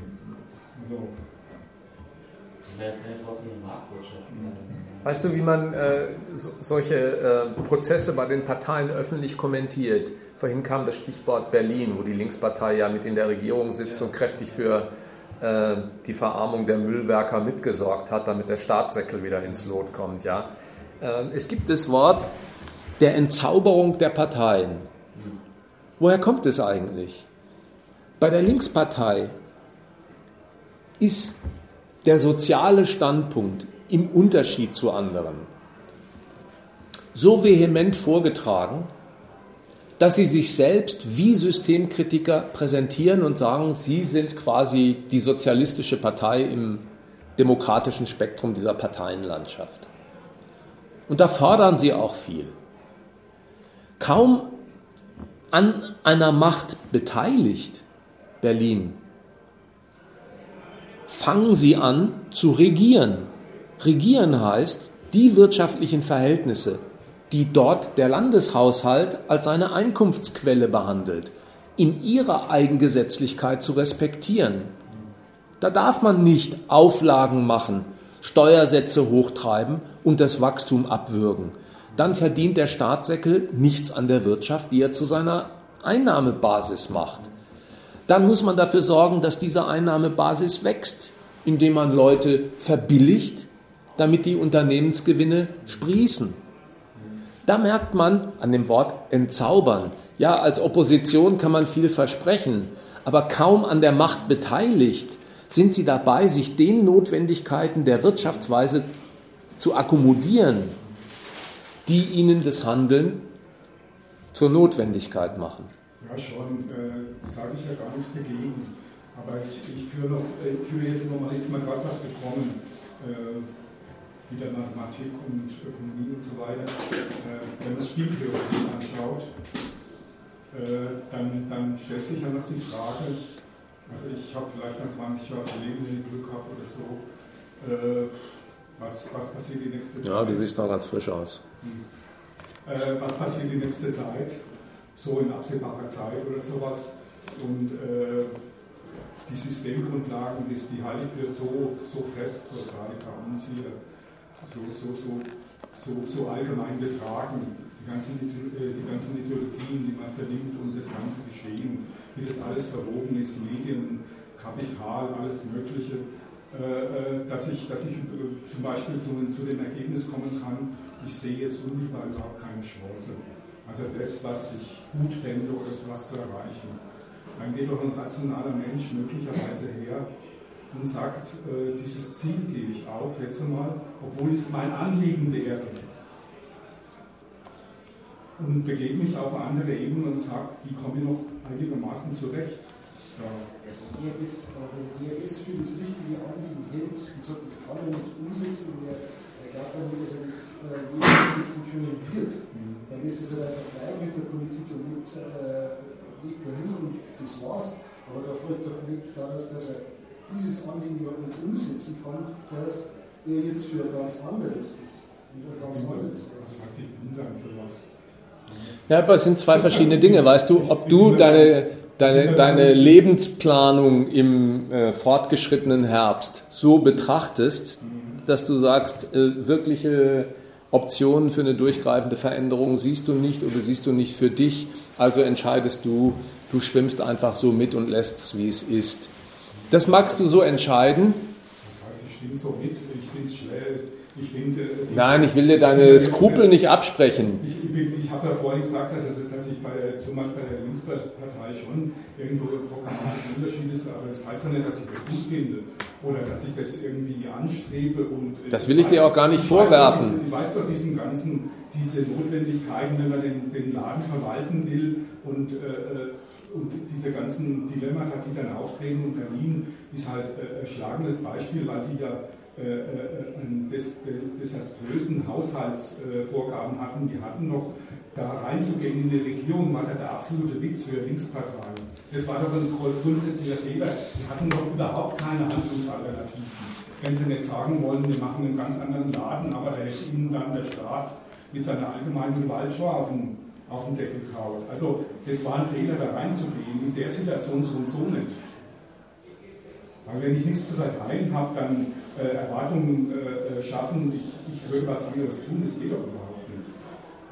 Das kann man ihnen äh, vorwerfen und das, das, passiert natürlich in einem kleineren Rahmen dann auch, wenn die jetzt irgendwie äh, durch irgendeine Konstellation jetzt an die Regierung gehen, dann erwarte ich doch nicht, dass die den Kapitalismus umdrehen.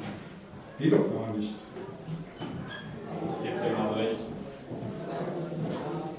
Also es geht, es, äh, ich habe wirklich mit der Argumentation, also ich kann einiges nachvollziehen, aber wenn ich jetzt hergehe und wirklich, äh, äh ich sage jetzt nochmal Spieltheorie, wenn ich so solche, solche Maßstäbe anlege, dann kann ich öfter zu Ergebnissen kommen, die äh, bisschen anders ausschauen als eine strikte Konsequenz von, von, von, von moralischen Standpunkt her. Also ich beurteile diese Gesellschaft, wie sie ist, als ziemlich mies oder sowas und ich muss dagegen sein.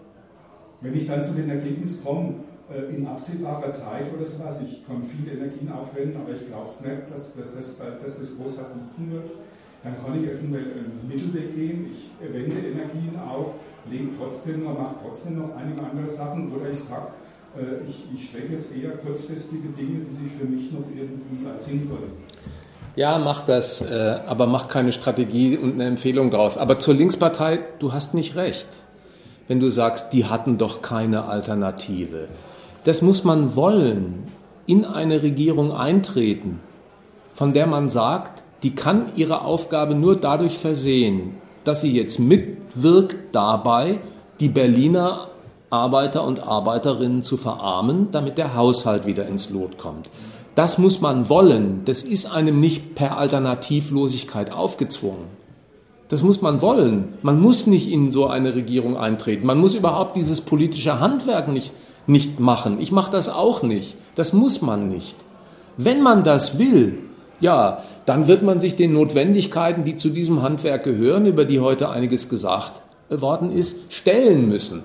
Aber dass man sich da reinstellt in diesen Betrieb, das ist überhaupt nicht alternativlos. Das muss man wollen. Die wollen als Politiker Karriere machen und regieren oder mit ihrem Euphemismus gestalten.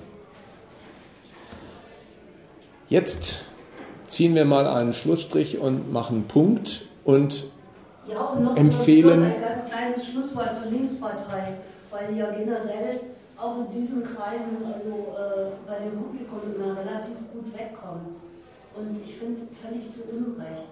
Die Linkspartei ist äh, einer der größten Gegenagitatoren gegen eine Änderung des Kapitalismus.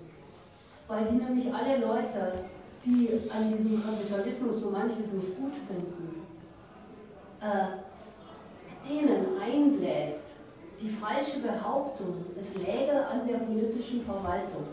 Also man könnte das alles besser machen, mit weniger materiellen Einbußen bei den arbeitenden Menschen, wenn man nur richtig regiert. Das ist das, wofür die Linkspartei steht, so agitiert sie die Leute. Und das ist genau eine Anti-Agitation gegen der Kapitalismus verursacht euer Elend. Die sagt nämlich damit, das ist gar nicht der Kapitalismus, das ist die neoliberale Politik. Ja, gut, das nehmen wir jetzt als Schlusswort.